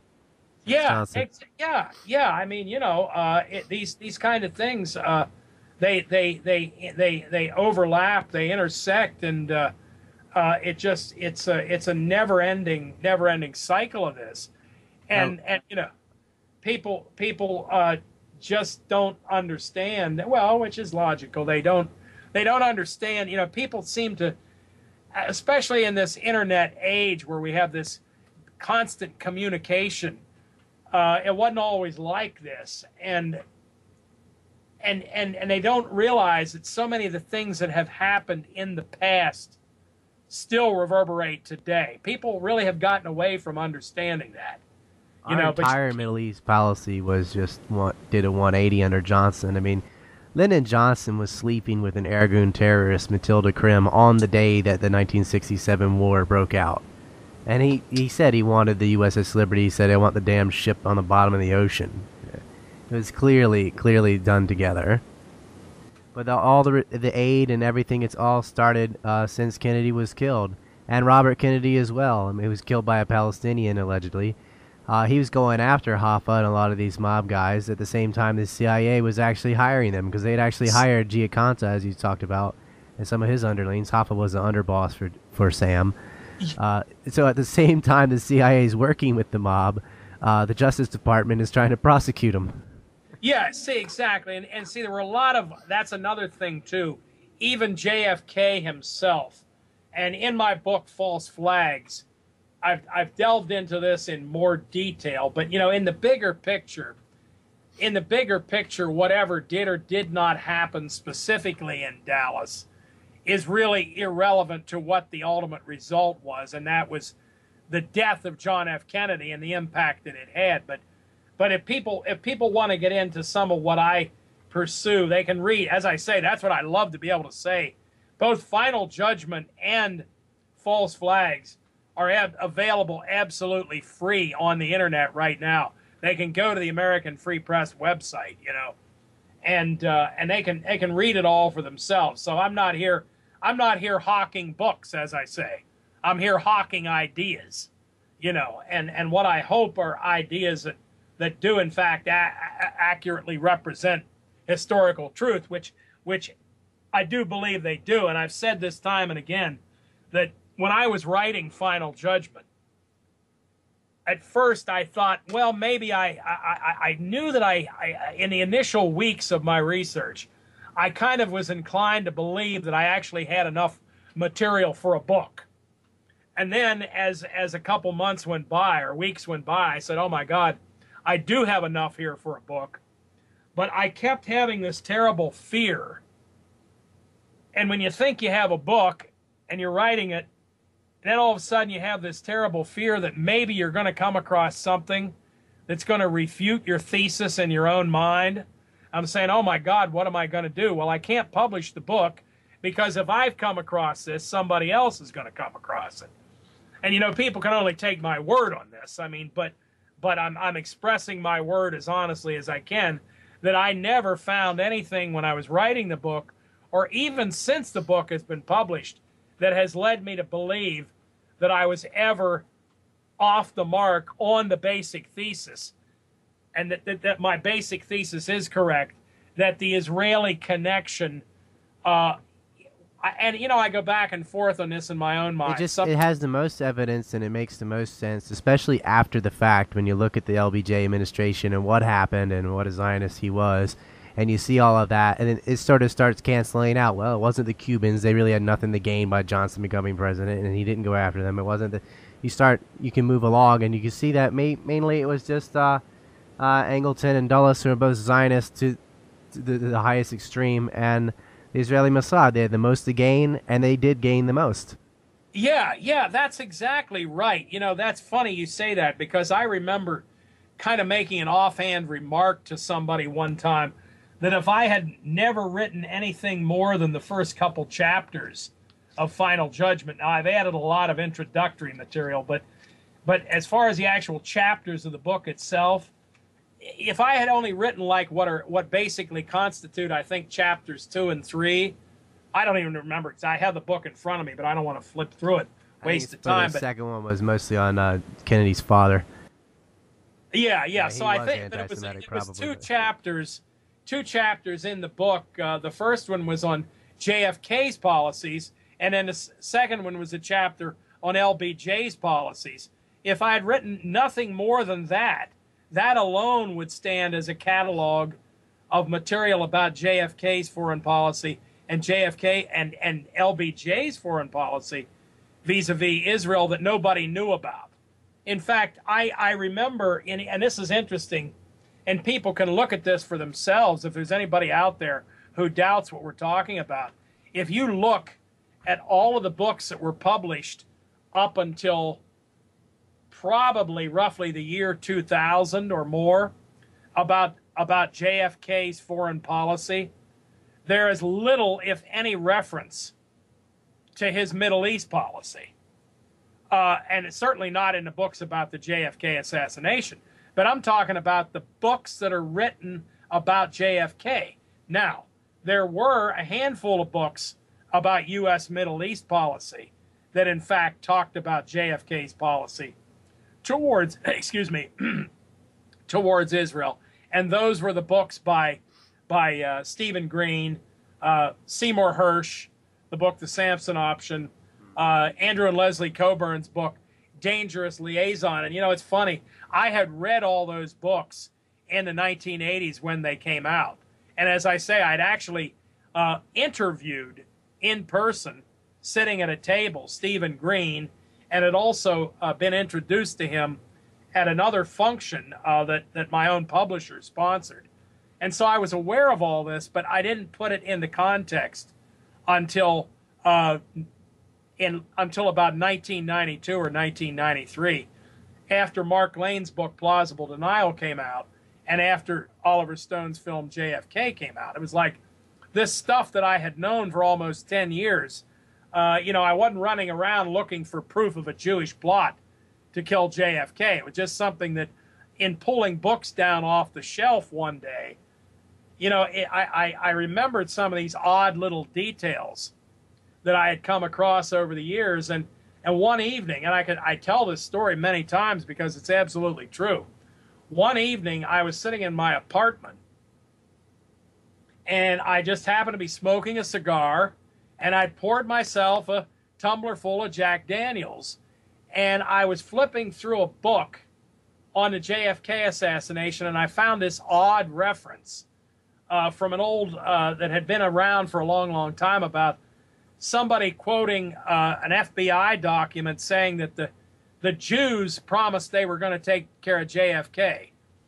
And then I started thinking about that whole thing, and then I started, and then I started thinking about JFK's foreign policy, and I pulled a couple books. I scribbled a few notes down on a piece of paper, and I have. I, in those days, 20 years ago, I had a substantial library, personal library, and I pulled down 10 or 15 books based upon five or ten things scribbled on a piece of paper that I'd torn out of the back of an old scrapbook.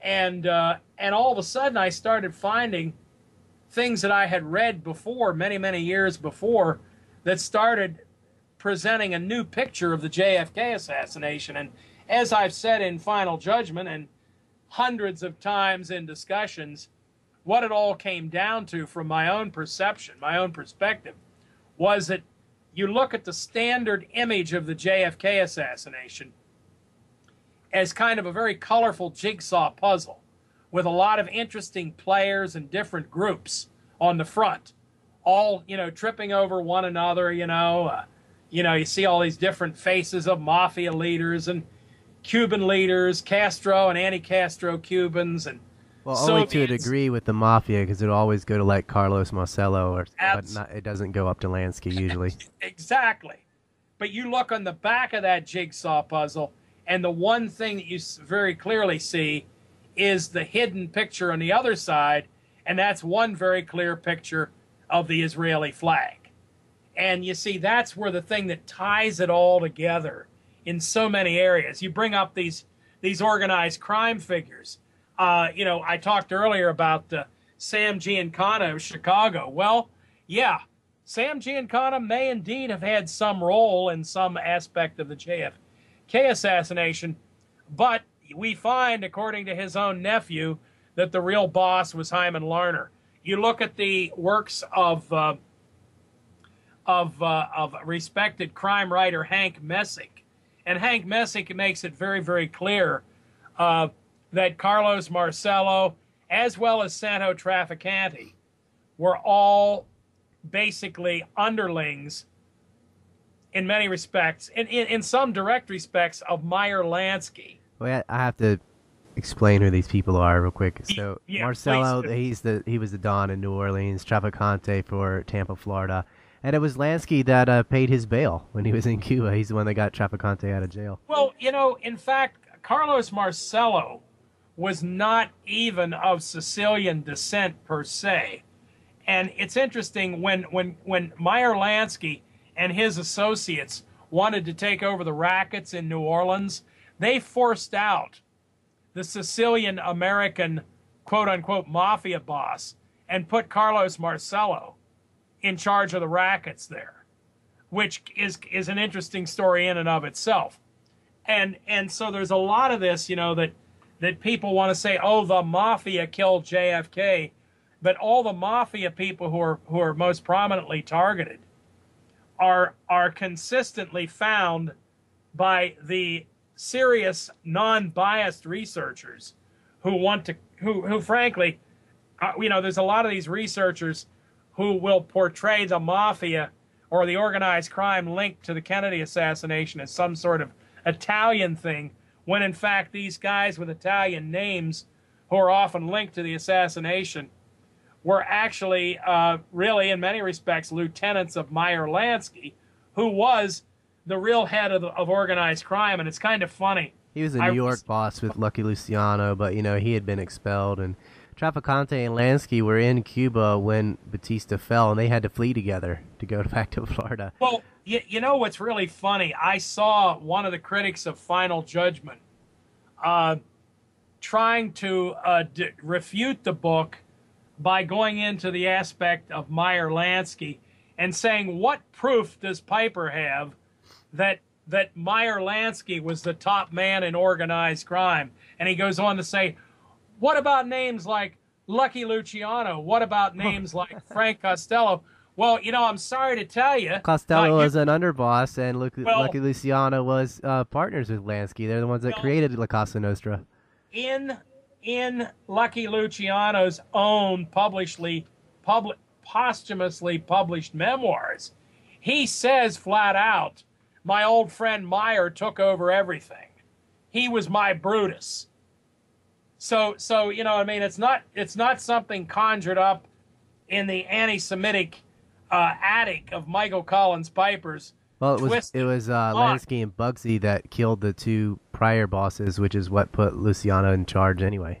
Yeah, exactly, and, and and and it's pretty clear for anyone who's really looked at it that that uh, Meyer Lansky actually re- this is this is my opinion, but it's uh, I think it's pretty clear if you look at the whole history of it, uh, and this is you know irrelevant to the Kennedy assassination, but it's my opinion, and I think serious people who have some understanding of the whole history of the period would agree that a good case can be made that Tom Dewey, the famed prosecutor, I mean, he was in the pocket of the Lansky syndicate.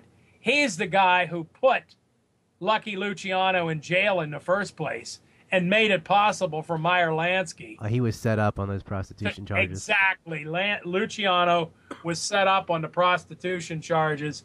And if you look at the whole setup, and the, the specifics of it escape me, I haven't read it about it in 15 or 20 years, probably 15 years on the last occasion.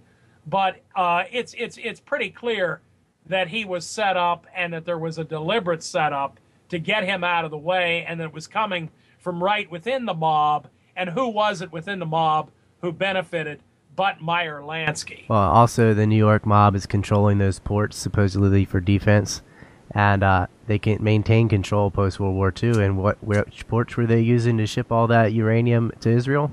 Same place. There's an okay. Now that's another thing too. You know, oh about Jack Ruby, yeah, Jack Ruby, uh, and a lot of the the Jewish. Um, wealthy Jewish financial interests in the city of Dallas have a long time connection. The Bronfman family, I mean, it was Bronfman family dist- liquor distributors who were key players in the, what's known as the Dallas Citizens Council. They married into the McCain family too. And yes, and that's where the John McCain connection whose comes in. Whose father helped cover up the USS Liberty. Whose father helped cover up the USS Liberty. That's right. So, so uh, according to uh, this Arizona source, Al Lizanitz, uh, and he told uh, Brian Downing Quigg, who is a pretty well-known and respected researcher out in Arizona, uh, who incidentally died after he was run over. A lot of people think it was a legitimate accident, but but Brian Downing Quigg cited Al Lizanitz, who who knew of the in, inside deal on the Bronfman connections. Al Lizanitz said flat out that uh, that Jack Ruby was on the Bronfman family payroll. And it's interesting because some of these you keep hearing from some of the uh, the, the liberal JFK researchers. They talk about the, the right wing connections in Dallas. Well, one of the guys who was right there, uh, some say literally, I've heard, in bed with Marina Oswald, uh, one of the guys who was handling Marina Oswald after the, the widow of Lee Harvey Oswald. This was a guy named Jack Crichton, C R I C H T O N. And everybody says, oh, well, Jack Crichton was a right wing conservative uh, who was uh, tied into the military industrial complex, which is all very true. But Jack Crichton was also one of the directors of a very secretive trust called the Empire Trust that handled the financial affairs of the Bronfman family. And of course, this goes back again to Israel, to the crime syndicate, you know, and these are the kind of things that people don't want to touch. And this went right to the heart of Dallas, Texas. So the image of Dallas has always been presented, you know, by Hollywood as J.R. Ewing and and, and, and right wing oil interests. The Bronfman family were, were, had bought control of Texas Pacific Oil Company in 1963. So the Bronfmans themselves uh, were were Texas oil barons, you know. But the people who want to blame the Texas oil barons for the Kennedy assassination don't want to talk about the fact that the Bronfmans were Texas oil barons, you know. And then the people that want to talk about the military industrial complex being behind the JFK assassination, they point out General Dynamics. Well, you know what? General Dynamics was largely owned by the Crown family of Chicago, who were products of the old line Jewish crime syndicate going back to Prohibition and even before then. And they were likewise and remain probably to this day uh, people who have been actually bankrolling uh, Israel's nuclear weapons program. But actually, Kennedy chose General Dynamics over Boeing uh, and gave them t- uh, tens of millions of dollars for an inferior type of plane. So, I mean, he had been a, a, friend of General Dynamics anyway. Yeah, see, this is the thing. What people people kind of uh, a lot of people tend to uh, uh, they get very hagiographic about John F. Kennedy and present him as this flawless leader who was struck down. Well, JFK was not flawless. Uh, he he he he was a politician first and foremost. He cut deals and collaborated with a lot of uns- you know unsavory elements to get where he did get. You know, and that's the political game, you know. So so I've always been hesitant to paint JFK as a saint, but I've always found it interesting that the mass media though has gone out of its way uh, since his death to paint him as a sinner. And, you know, I, I've always been told by people that the mass media in America has always lionized the Kennedy family. And, you know, I say to that, well, if that's the case, why do we know about Chappaquiddick? Why do we know about John F. Kennedy's affairs? Why do we know about uh, old man Kennedy's bootlegging? Why do we know all of these things? I don't think I don't think everything is necessarily as black and white as a lot of people would like to make it.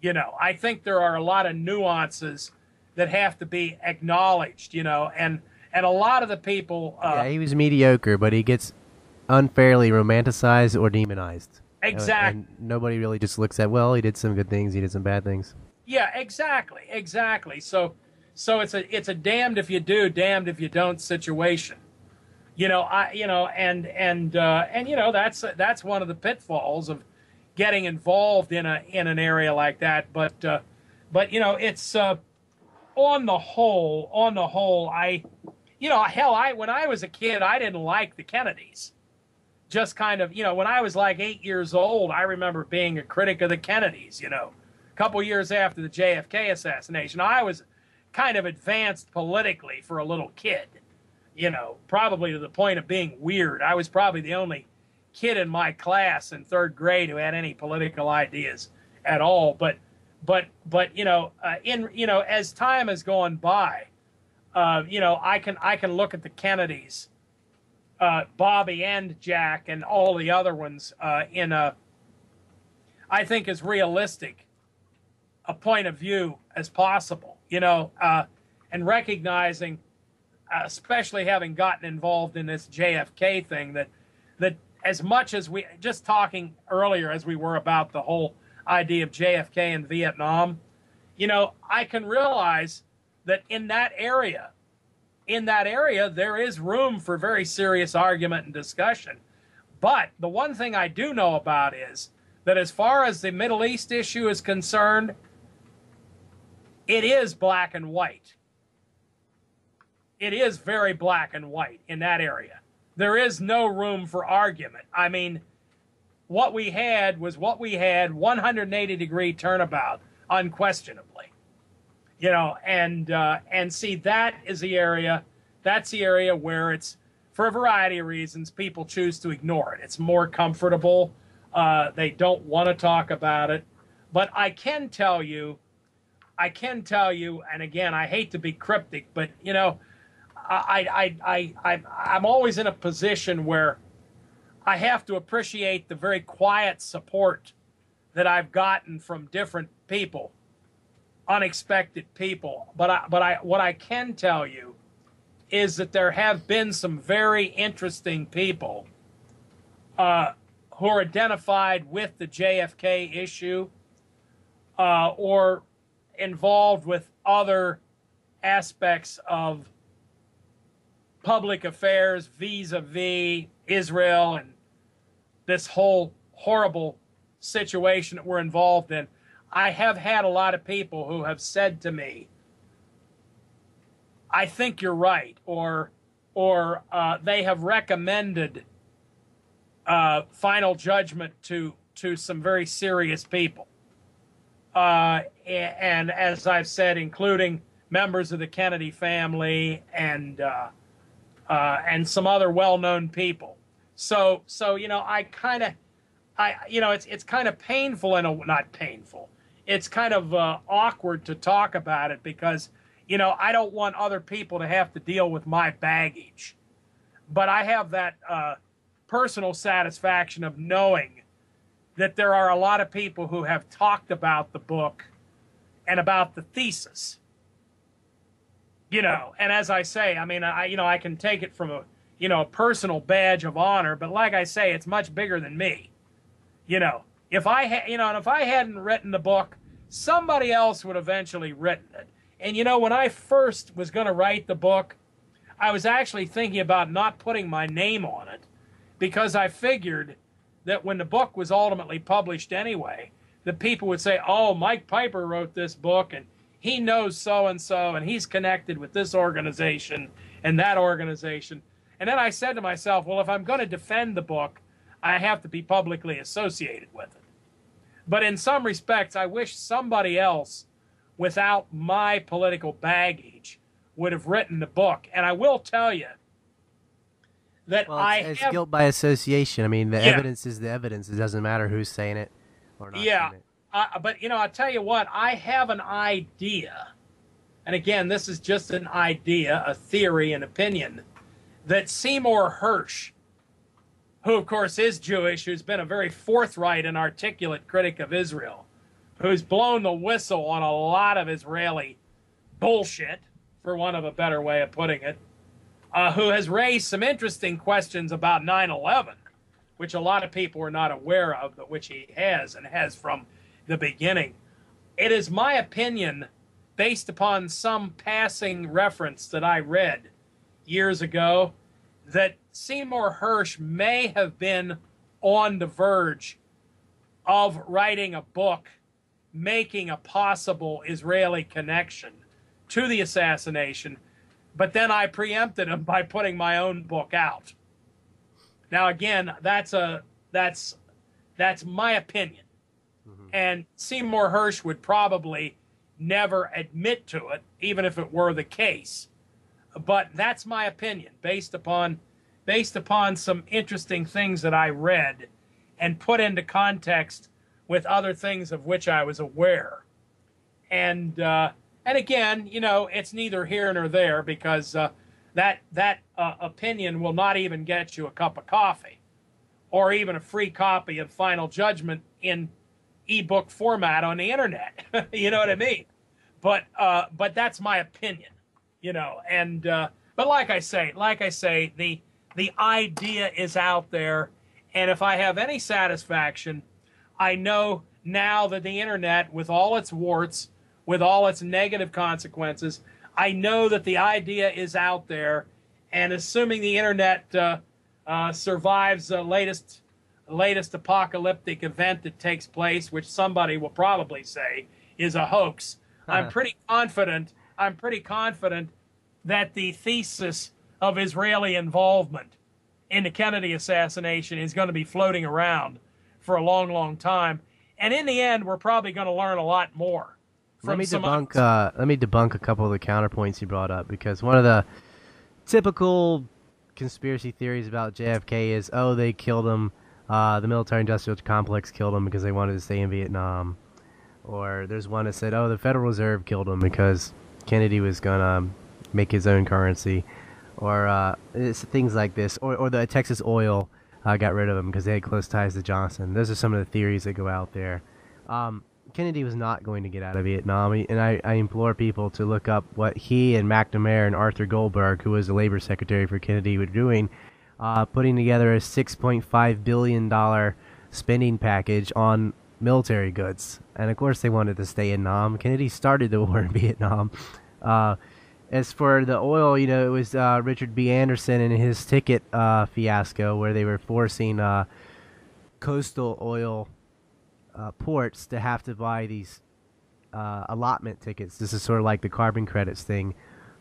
From they would get a certain amount that they could use to get foreign oil. Well, what they started doing is just buying the tickets from the inland companies who aren't importing foreign oil anyway, and so that the inland Texas oil people were making money off of everyone else uh, without having to do anything, and that was all under uh, John. It was all under Kennedy. It was started with Eisenhower, but he kept it and didn't change it. So he was and not. If you think it. of it, if you think of it, it's good politically. Well, yeah, it yeah, was. Plus, exactly. plus, you know, he barely beat Nixon. So this is his reasoning: is that he wanted to build uh, all these things in different districts so that he could get more votes for reelection. Uh, and he and Johnson was his vice president, so he is throwing a bone there, and he wants to do that in Texas. And then with the Federal Reserve thing, I mean, his executive order. Okay, talk about one one one one zero, it did not um, do what people think it did. First of all, it passed. Johnson didn't change it. It stayed on the books until the 1980s, and all it did was limit who could issue silver certificates, none of which mattered anyway because they got off the whole system later. Um, that had absolutely nothing to do with why he was killed. That executive order passed, and it did not create its own currency, and, it, and he did not uh, try to get rid of the Federal Reserve. That's ridiculous. He was absolutely pro-Fed. His whole family is. You know, you know it's interesting. Uh, my my colleague John Tiffany uh, years ago researched that, and he found out that that executive order was actually.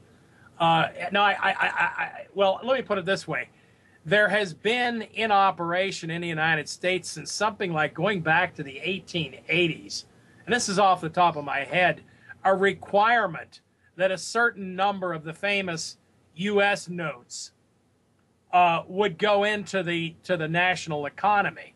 This is just something that happened by law every few years, but people picked up on this and said, "Aha, U.S. No- JFK released U.S. notes." Well, you know, now the legend is that as soon as Johnson came in, the the U.S. notes were canceled. Well, in fact, after Johnson became president, U.S. notes were released into the economy and one of my friends, one of my personal friends, who is a long-time critic of the Federal Reserve, he's no agent of the Federal Reserve, he actually has in his possession U.S. notes that were released into the economy in like 1969, $100, dollar bill specifically. And I reproduced a picture of this in Final Judgment. And, you know, so many people were upset by that. And they were saying, oh, well, that that that has to be a counterfeit. Somebody must have counterfeited that. But you know, you go to any currency dealer on the internet today, and you can get certifiable, real, live U.S. notes that were issued into the American economy under the Johnson administration. Well, even So, Bill you know- Still, the man that made Money Masters, and he has been the most anti-Fed a human alive, uh, has admitted how ridiculous the he got killed for going after the Fed narrative is. It's just Oh, it's just another you know kosher path to nowhere. Oh yeah, I mean, and I I was a, I mean, I personally was attacked by so many of these people uh, for for daring to even say that uh, say that. Now you know you know I can tell you though, my my late friend DeWest Hooker. Well, it's another Jonestown uh, narrative. That's why. Yeah, well, that's right. That's right. Yeah, ex- thank you. Yeah, it's a Jonestown narrative. That's Whatever right. Melonhead says, the followers you know chant. I'm, I'm not even going to go there. but you're I right. was trying not to the whole time. Yeah, yeah, especially when I- you brought I- up 9/11 because he's been the biggest uh, yeah, shit in the punch bowl ever for 9/11. Yeah, yeah, I uh, I have a lot of yeah, I have a lot of strong views about that that person and and what he does or does not do, and uh, and it's kind of funny because my criticisms of that person, his followers refute my criticisms by refuting things that I have never said about them. But but, but Illuminati. Y'all going to FEMA death camps? Buy my, buy my video, you know. so you know, so you know, but but that's part of the problem. That's part of the problem that uh, you know. And now talk. Okay, let's talk about the JFK assassination for a moment, and and Alex Jones. Let's be let's be direct about this. A few years ago, uh, Alex was really promoting this uh, this HL or HL Hunt, uh, E. Howard Hunt confession. But prior to that, prior to that, he was promoting a book very loudly and proudly, promoting a book uh, by Barr McClellan Uh. called Blood, Money, and Power, which purported to say that uh, Lyndon Johnson was the chief mastermind of the JFK assassination. Well, you know, you know, okay, I read the book. The book is is a piece of garbage, but He was right behind them when they were shooting. what what most people yeah pretty much yeah what most people don't realize most people who have listened to alex jones repeat this story what they don't know is that that book also actually says that lee harvey oswald was in fact one of the jfk assassins now most people who who don't believe in the official government story of the of the jfk assassination you know, believe that Lee Harvey Oswald was an innocent patsy. You know, a lot of us, myself included, don't even believe he was on the sixth floor. I believe, frankly, that he was on the street in front of the Texas School Book Depository at the time of the assassination. That happens to be my personal belief. But the point is, when Alex Jones was he promoting didn't this, have any nitrates on him, so he hadn't fired any yeah, weapons. there ago, there again. You see all these little details, you know. But but Alex Jones was promoting a book that claimed that Lee Harvey Oswald was one of the assassins. And you know, and you know that's another thing that's has gone unnoticed. And you know, it's not even maybe in some respects worth going into these details. But the the devil is in the details, and the fact is that the official E. Howard Hunt confession as promoted as prom- and, and Alex Jones was promoting it. He was perhaps one of the primary promoters of it. If you look into the various uh, quote unquote pieces of evidence that, that E. Howard Hunt's son has put forth, one of the things that E. Howard Hunt's son claims is that E. Howard Hunt said that Lee Harvey Oswald was one of the assassins in Dallas. So, so uh, you know, all I ask Alex Jones in this case to do, Alex Jones, who has vehemently denounced me for mentioning Israel, and uh, and gone hysterical because I've criticized him for criticizing me. Uh, Alex Jones has been lending his considerable name and popularity, which is far more widely reaching than any that I will ever have or can expect to have. He's been lending credibility to this claim that Lee Harvey Oswald was actually one of the assassins. And I'm sure that This, was this coming- guy blamed the Oklahoma City bombing on Iraq. I, there you go. Okay. Oh yeah. I mean that whole. Uh, yes, exactly. That whole. Yeah, they were. They, they that was a yes. And video abs- games control your mind. And Y2K is going to kill us all. And juice boxes make you gay. And your light bulbs are going to kill you with Google flash rates. This is the kind of crap that comes from Jonestown. Well, yeah, yeah. The, the whole the whole the whole process is that the whole idea. and all of Hollywood's going to New Zealand to live in bunkers. Yeah, well, the, you know, the whole idea is that things are hopeless. That we're totally Fear surrounded. sells. Everybody is an alien. They're all pod people. You're going to a FEMA camp. yeah, you can't win. You're gonna they're they're gonna put you in train cars and ship you to FEMA camps and kill you. Now They're going I release believe, a biovirus and wipe out 80% of the population. Yeah, yeah. There's no way. There's no way you can win.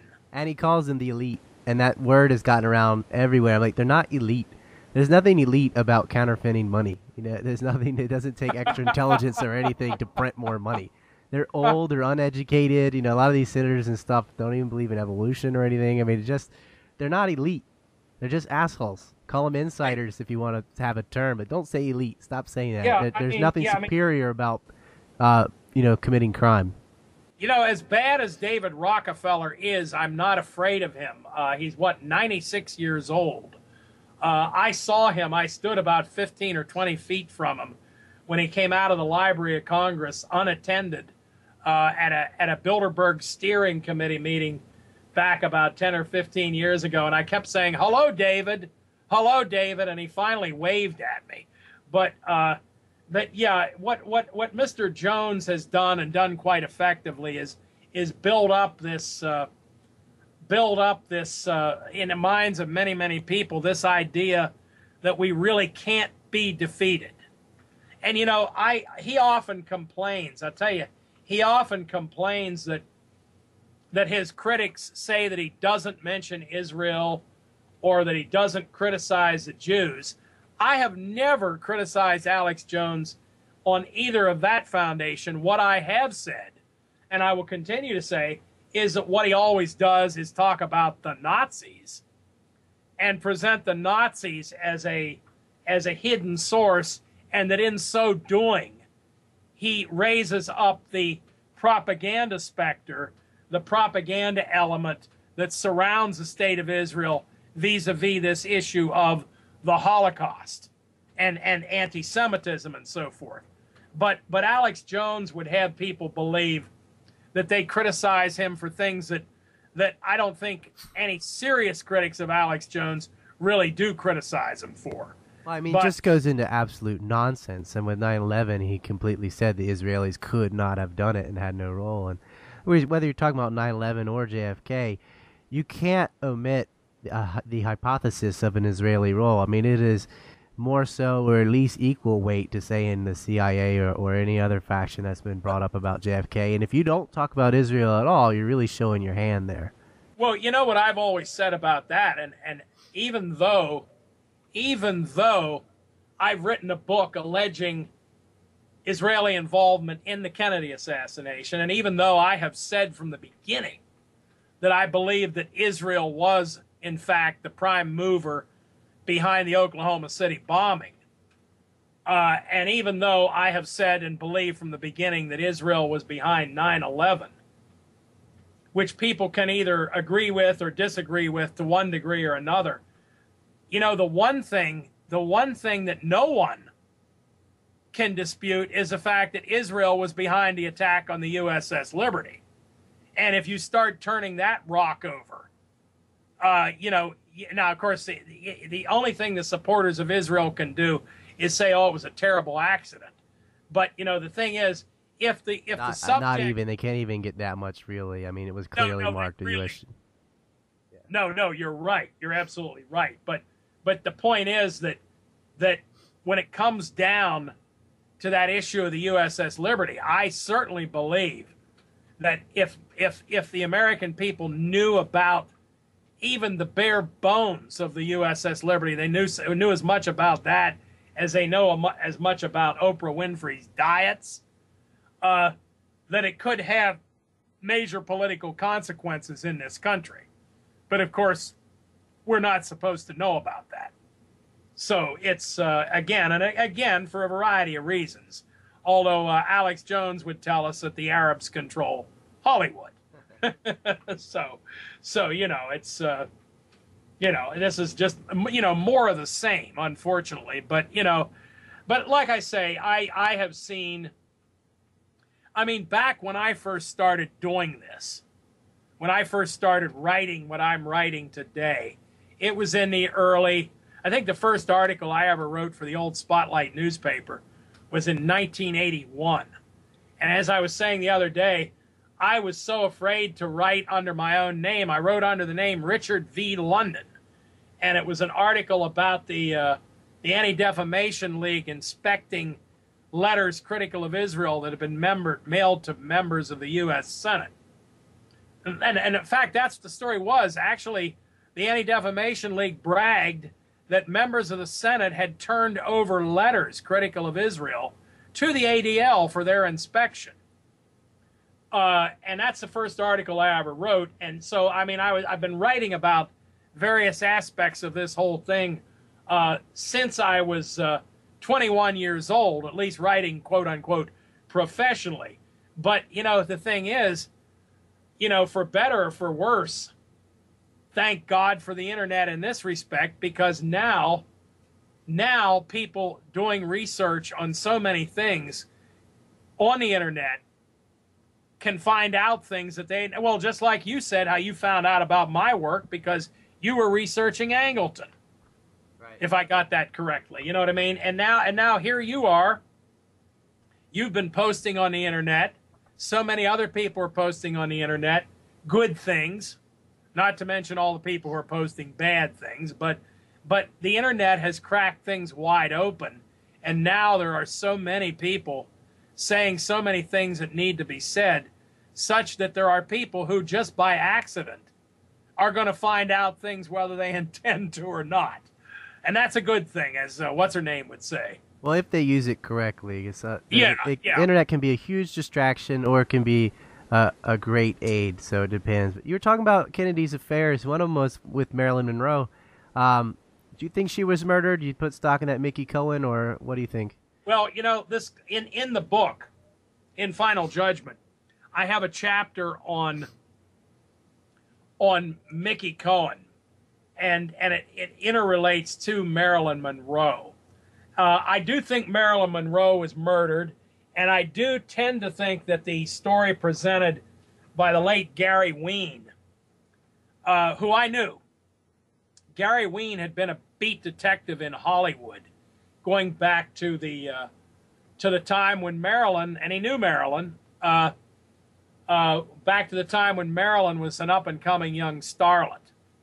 And Gary had a lot of information about things. Naturally, the beat detective in Hollywood knows a lot of things about a lot of things, including Mickey Cohen. So Gary was absolutely convinced, and in his book, there's a fish in the courthouse, which was a fascinating but poorly written and difficult to read book. Uh, and I shouldn't say it was poorly written, it was almost elegantly written, but it was a very hard to read book. Uh, and Gary was reflecting on a lot of things, um, and, and he didn't organize it in the best possible way.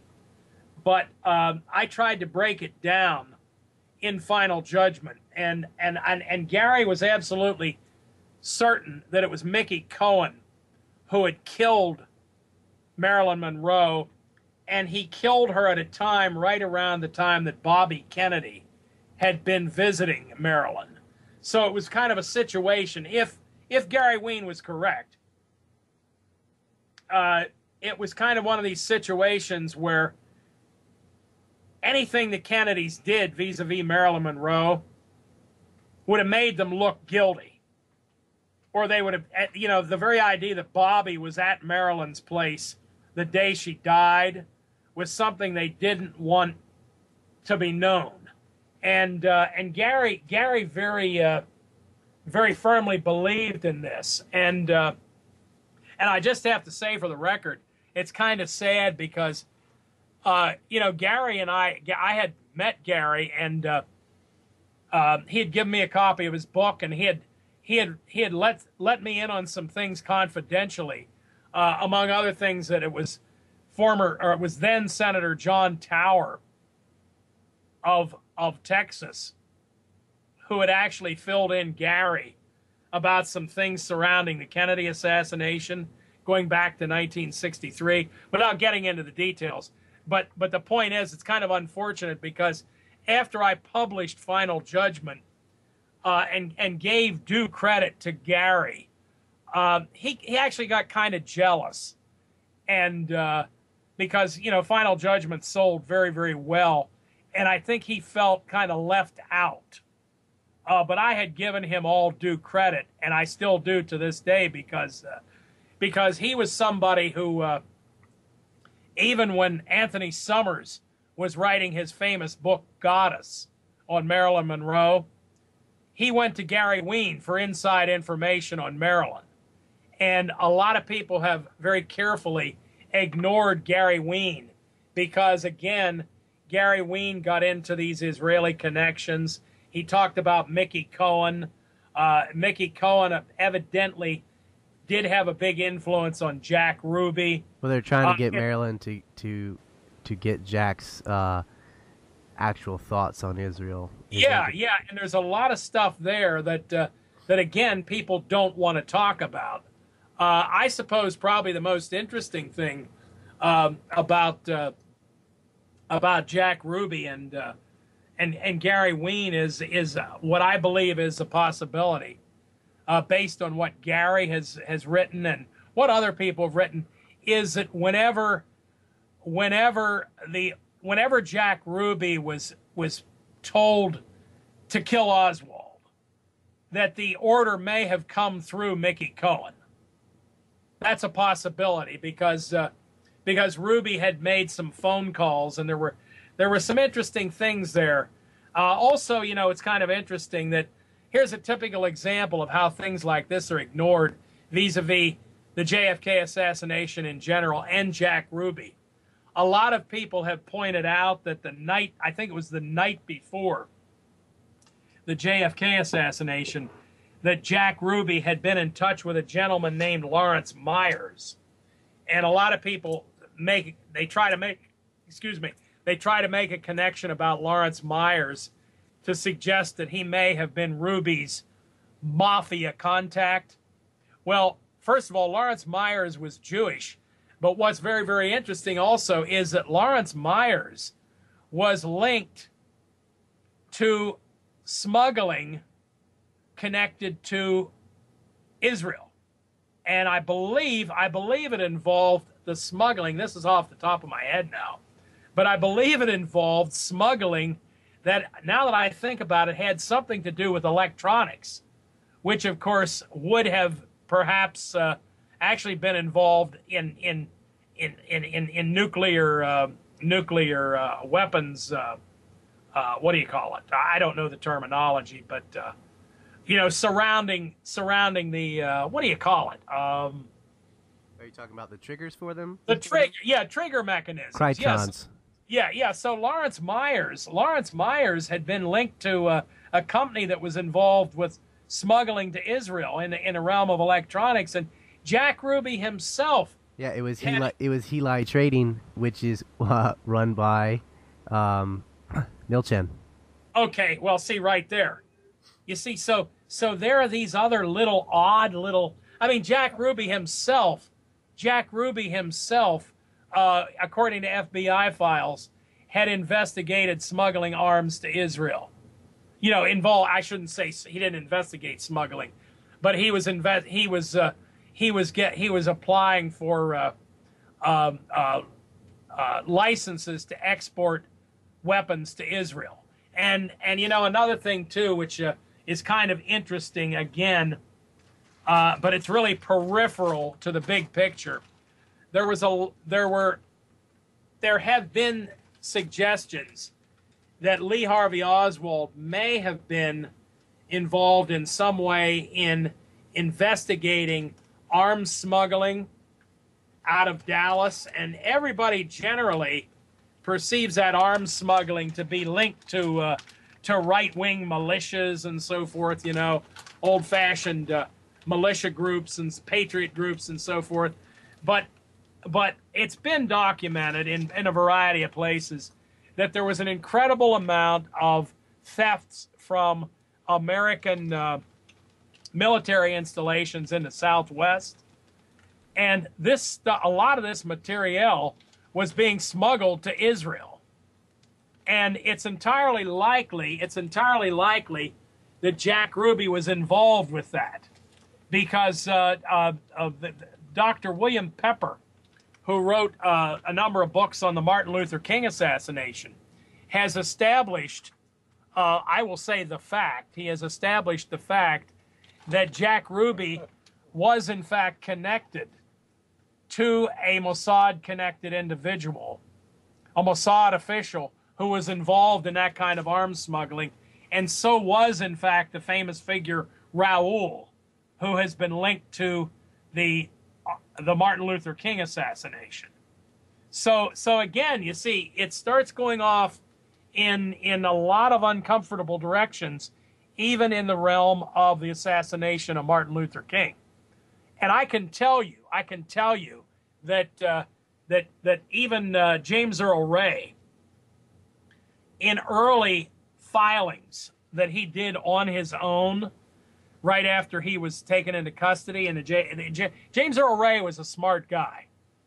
Uh, he was a career criminal uh, of kind of a rough, rough and tough kind of background. But I can tell you that in his own personal filings, James Earl Ray said that he believed that he was being manipulated by elements here in the United States, specifically in New Orleans, who were connected to pro-Israel groups in the United States. And and and I and I had some correspondence with James Earl Ray that James himself initiated, and he on his own had come to believe that there was an Israeli connection behind Martin Luther King's assassination. And you know, it was fascinating to me that a few years ago, after James died, there was a book put out by one of James Earl Ray's brothers. And in this book, in this book, there was something that just jumped out at me totally out of the blue. Uh, this book said flat out that uh, that while James had been misled into believing that the Bronfman family may have had some connection to the JFK assassination, that that was misinformation that was to be ignored. Now, this really struck me as kind of odd because in the correspondence I had had with James, again, which he initiated, and it was over an extended period of time, he had never directly brought the Bronfman family up to me. But what was really funny was that in the course of looking over this book, which I felt, even though it was by James Earl Ray's brother, it struck me as having had a, it was as though someone after the fact was trying to, uh, trying to redirect attention away from Zionist and Bronfman family connections, possible connections, to the assassination of Martin Luther King. And lo and behold, I discovered that someone who I've come to since see has some, uh, shall we say, connections to the intelligence community actually played a hand in putting this book together, which was obvious disinformation. Uh, written by a member of James Earl Ray's own family. And so, so when I see these kind of things at work, these are the kind of things that raise questions in my mind and add further to my own suspicion that if you dig deep enough, you will find an Israeli connection even in the in the Martin Luther King assassination but I'm going to leave that to somebody else to write uh, that book because uh, I don't have the time or the desire to do it. But I do know, I do know again that there are a lot of people out there posing as patriots, you know, posing as truth seekers who uh, have played a role in uh, putting out a lot of disinformation. Uh, you know, and uh, they put on a good show and they they they they say all the right things and you know, they're they're they're they're they're they're, they're proverbial uh, carnival barkers, hucksters, who have uh, who have you know who have a have a facility for the quick line and uh, and are able to uh, portray themselves as uh, as truth seekers, but what they're doing is really really muddying the waters, and it and it involves every issue that's out there, whether it's whether it's something that involves Israel, but when it comes to covering up the role of, of, of the powers that be in so many of the things that, that do affect our day to day lives and, and affect the course of foreign policy and all these issues that, that, that are real, real blood and guts issues. So, well, you so, get two you know, extremist groups out there. You have like Jonestown, which will whitewash Israel and, and go out of their way to dodge and not mention anything about them uh, other than the minimal. And then you have those that blame everything on the Jews, like veterans today, which no matter what happens, if there's a school shooting, it's the Israelis. If anything, my coffee's cold, it's the Israelis. And uh, what those two do have, uh, they have in common is it it makes it just dismissive to bring up Israel because either they don't say it Yeah. at all or they blame everything on them. And it's, know, yeah, okay. and, and, and any any serious discussion gets lost in the uh, gets lost in the shuffle, and uh, and that has been a that has been a real uh, real uh, uh, uh, a problem for me, uh, you know, uh, personally. But but as I, I was just saying to somebody earlier, uh, it's really a bigger issue because uh, you know any any serious political discussion now, if you uh, if you bring up uh, bring up well Israel or or anything of that nature, you're obvi- you're dismissed as a kooky conspiracy theorist who also believes A B C D E F G things that you may not even believe. Uh, you know, and uh, yeah, so so it's it's it's a very difficult and and but you know you know these masters of disinformation have turned this into a real science.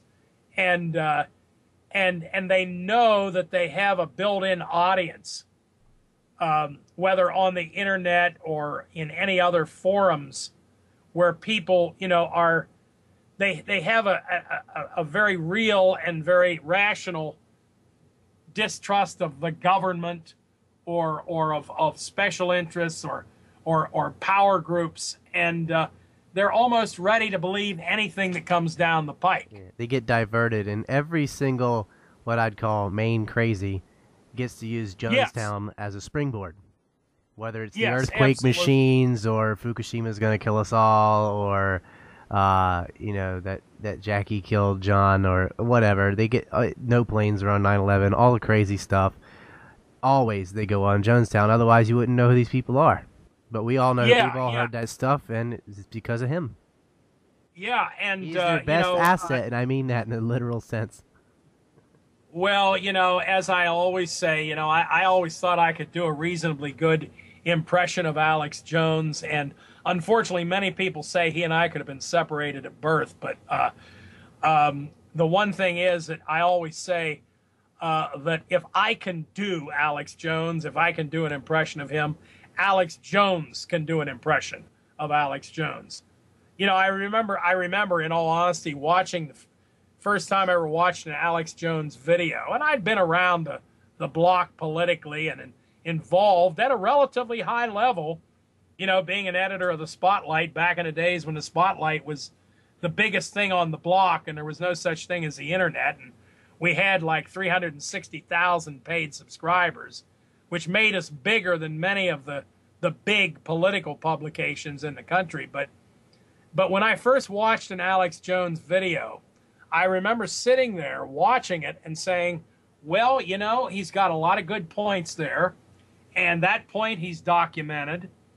And then I was saying to myself, but would I show this video to one of my friends who is intelligent?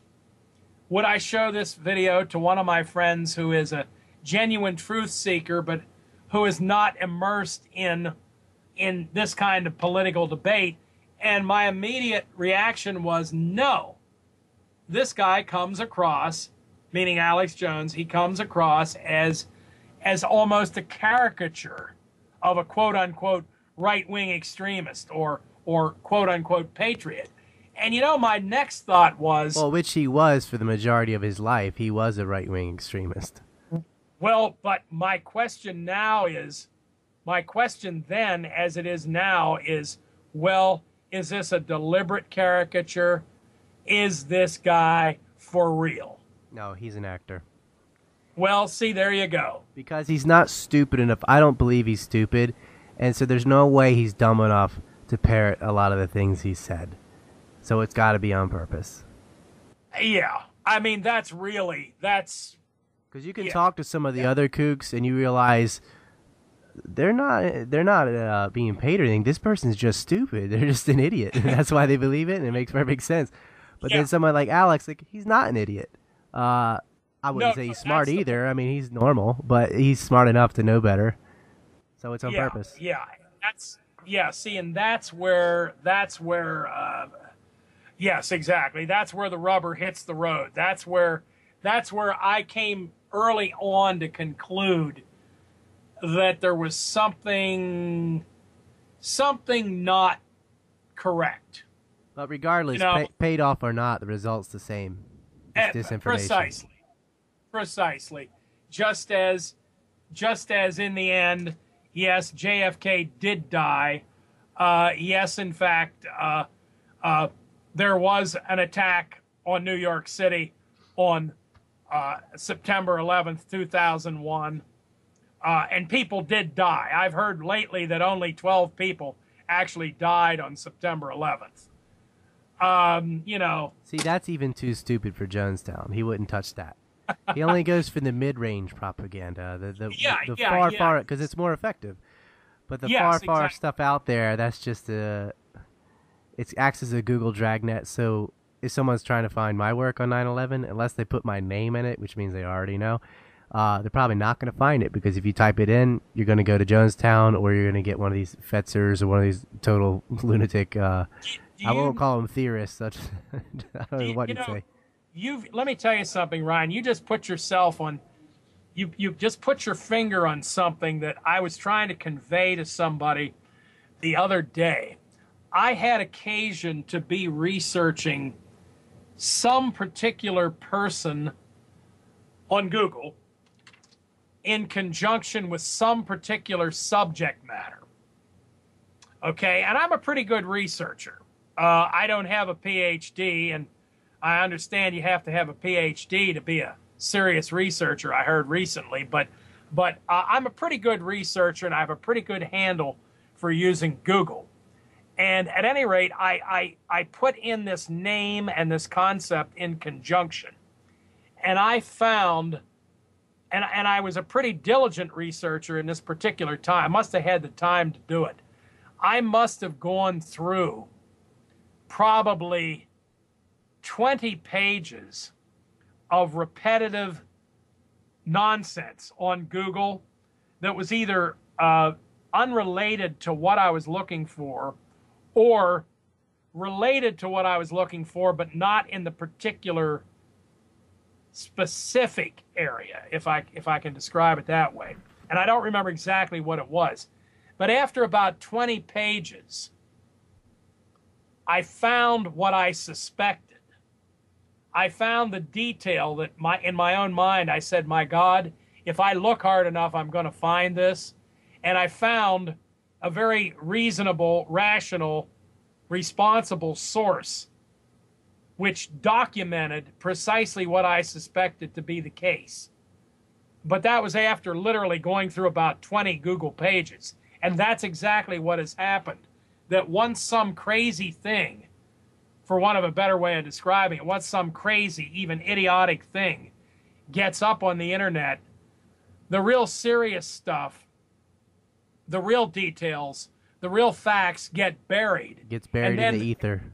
Yeah, yeah, and the people who are looking looking for a fact are, uh, you know, uh, whatever it happens to be, or just like you've you've you've mentioned in reference to something like you've been working on, it gets lost.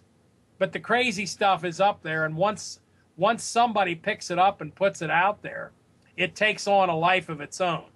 Uh, But the more sensationalist, the more we're all gonna die, the more uh, scary something is, the faster it spreads. Oh, you know, you know, I'll tell you what I've just said to somebody today, and it kind of reflects what I started to realize years ago. But now I, I predict, I do predict that within the next several years, a book, a book will be published to great acclaim by the major media in this country by somebody whose name is well known somebody who has carved out a niche on the internet as a quote unquote conspiracy theorist, as a quote unquote expert. This person is going to write a book and say, hey, guess what? For the last five years, I have been publishing nonsense up on the internet and I have been watching all sorts of people pick it up and publish it and take it seriously. And and of course the consequence of something like this is that that that, that the media is going to say, well, this just goes to show you how all those crazy conspiracy theorists are. All those people who talk about Israeli intrigues. Actually, there was a guy that did something like that. He made a video of Building 7 uh, with the sound and having it you know, blow up and da da da. And uh, I immediately said, that's fake, and made a response video. But my video only got about 3,000 views. But all these people went around um, quoting it and, and using the clip and saying, oh, and even engineers and everything were saying, yeah, you can see how the, the, the just talking about why they thought it was real and da da da. And then the guy came out was like, "Nope, I made it. I made it up completely using this software and that. And you guys are such suckers." But I looked at it and said it was fake immediately. Yeah, well, but, and uh, I'm sure. When and I I'm said sure my retraction to it, I didn't get suckered in by it, but a lot of people did. But it was clearly fake. It was just random yeah, explosions. Yeah, and this this is what's going to happen. Somebody's. I know that there's somebody been out there doing this in a big way. I don't know who it is, you know, uh, but they're gonna they're gonna come out and they're gonna laugh the whole way. You know, I'll tell you a few years ago. Give you a very interesting example. A few years ago, somebody put out a story. There was a story about missing funds from Goldman Sachs. And the, the story was published in the Wall Street Journal. There was a story about Goldman Sachs published in the Wall Street Journal.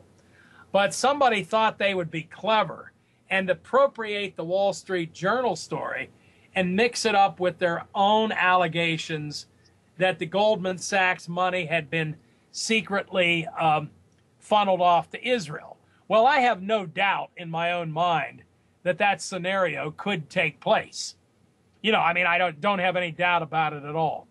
But um, I pointed out on my radio show that the story itself, while the original story was very real and was from the Wall Street Journal, the particular item in question that had caused so much of a fuss had actually not appeared in the original story. Somebody else had inserted that into the story and put it on the internet, and it had gained circulation. And I had otherwise intelligent people calling my radio show and saying, Mike, can't you see that? First of all, they were saying, even if this story is a hoax, even if it's a fraud, even if somebody conjured this up, it represents reality. And that's why it's important. There were other people who were saying, but wait a minute, this story originally appeared on this website. And I would say, no, it didn't. It was picked up from this website. People wanted to believe in the story. And so when I started saying, wait a minute, this story really isn't true, people were saying that, well, Mike Piper is covering up for Israel. Mike Piper is covering up for the Mossad. That's hilarious. You know what I mean? Yeah, you know what well, I mean. Here, here's another I, one in recent times, like, and this was promoted by Melonhead. Um, they said that several school shooters, and I don't even say their names because I don't like to make them famous, but from Sandy Hook and the Aurora shooting in Colorado, they said their fathers were going to testify in the LIBOR scandal, um, which is BS because the LIBOR trial was uh, in June, and the shootings happened in July, and the other one was in one of the Embers. I don't know, but it happened after the trial had already taken place and none of their neither one of their fathers were involved in it at all. But uh, it just was a juicy connection, and so they had these charts. It was a meme on Facebook, which tends to be the depth of uh, people's political research sometimes, and. Uh, people kept saying over and over again they're connected to LIBOR. I'm like, you don't even know what LIBOR means. Um, they already had yeah, a trial. They're having a civil trial later, but it had nothing to do with their dads. Uh, one of whom I think didn't even have a dad. But uh, yeah, yeah, it, it even had nothing to do with it at all. But Jonestown said it. They did. They have no filter. Just whatever conspiracy sounds good, and they roll with it. That's it. And this is this is where where we are. And so anytime you try to discuss, uh, you know, I you try to discuss uh, something like this, then then you're lump, lumped in all together, and it's bad enough, you know, on this issue of Israel and uh, and uh, and and Jewish power in America and how it affects U.S. foreign policy. And you know, when you're discussing things that are already controversial, uh, you know, you you have this problem that uh, that people's backs are already up, and then then everything else that's uh, that's connected to it, uh, you know, it, it becomes this uh, becomes this horrible uh, hornet's nest, and and and and and it's it's not very nice, and you know, I I get I get very very frustrated with it. Um, but you know, I made up my mind uh, uh, two weeks ago, without going into the details. But I made up my mind two weeks ago that uh, as far as this issue of Sandy Hook was concerned, I was going to have something to say about it, and that would be it. Uh, consequently, consequent to that decision, I or subsequent, I should say, to that decision, I had some uh, some health uh, issues that uh, that sidetracked me. But uh, I, I, still I'm I'm I'm returning to that very purpose now that I'm back in the swing of things and actually feeling better than I've felt for about a year, as I mentioned to you earlier. Uh, I'm going to uh, wrap that issue up, but you know a lot of other people are starting to uh, they won't to come care out. though. I mean, it's like a religious cult. You Oh, can oh, say no, whatever you want and have all the evidence in the world. Like I'll tell them, an airplane did hit the Pentagon. There's a giant airplane-sized hole. There's plane parts still there. The people on the plane were dead. It was witnessed by everybody in Northern Virginia. Doesn't matter. They just stick with what they want to hear, and they don't care about evidence. No, no, that's true. dogmatically. I mean, No, so you can try, but I think you're just feeding the trolls. No, no, you, you, and you're you're absolutely right about that. But you know, just for I you know the problem, the pro I have a without going into the details and boring your listeners and really astounding them, but uh, uh, my own health problems that were totally unexpected. Uh, even people, some of these uh, people are now saying that that was a hoax. So.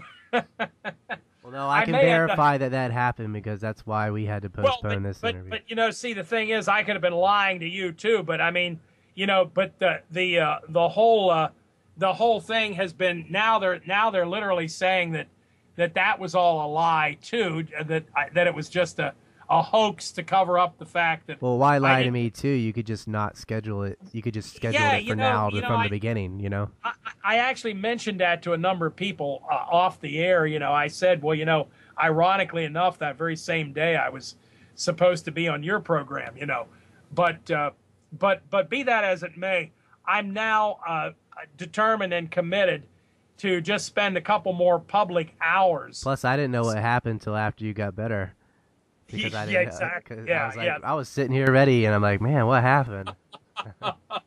but but be that as it may, I'm going to wrap it up. And and as I said to somebody today, uh, after that's after the nonsense is out of the way, that way I will be able to get back to at least trying to discuss real things and real issues and getting back into a, a groove where uh, I can actually try to talk about the uh, the things that do need to be talked about, you know, and uh, and my critics uh, be damned, because in the old days I was accustomed to my critics being people from the Israeli lobby and on their payroll, but now my critics are saying that I am on the payroll of the Israeli lobby.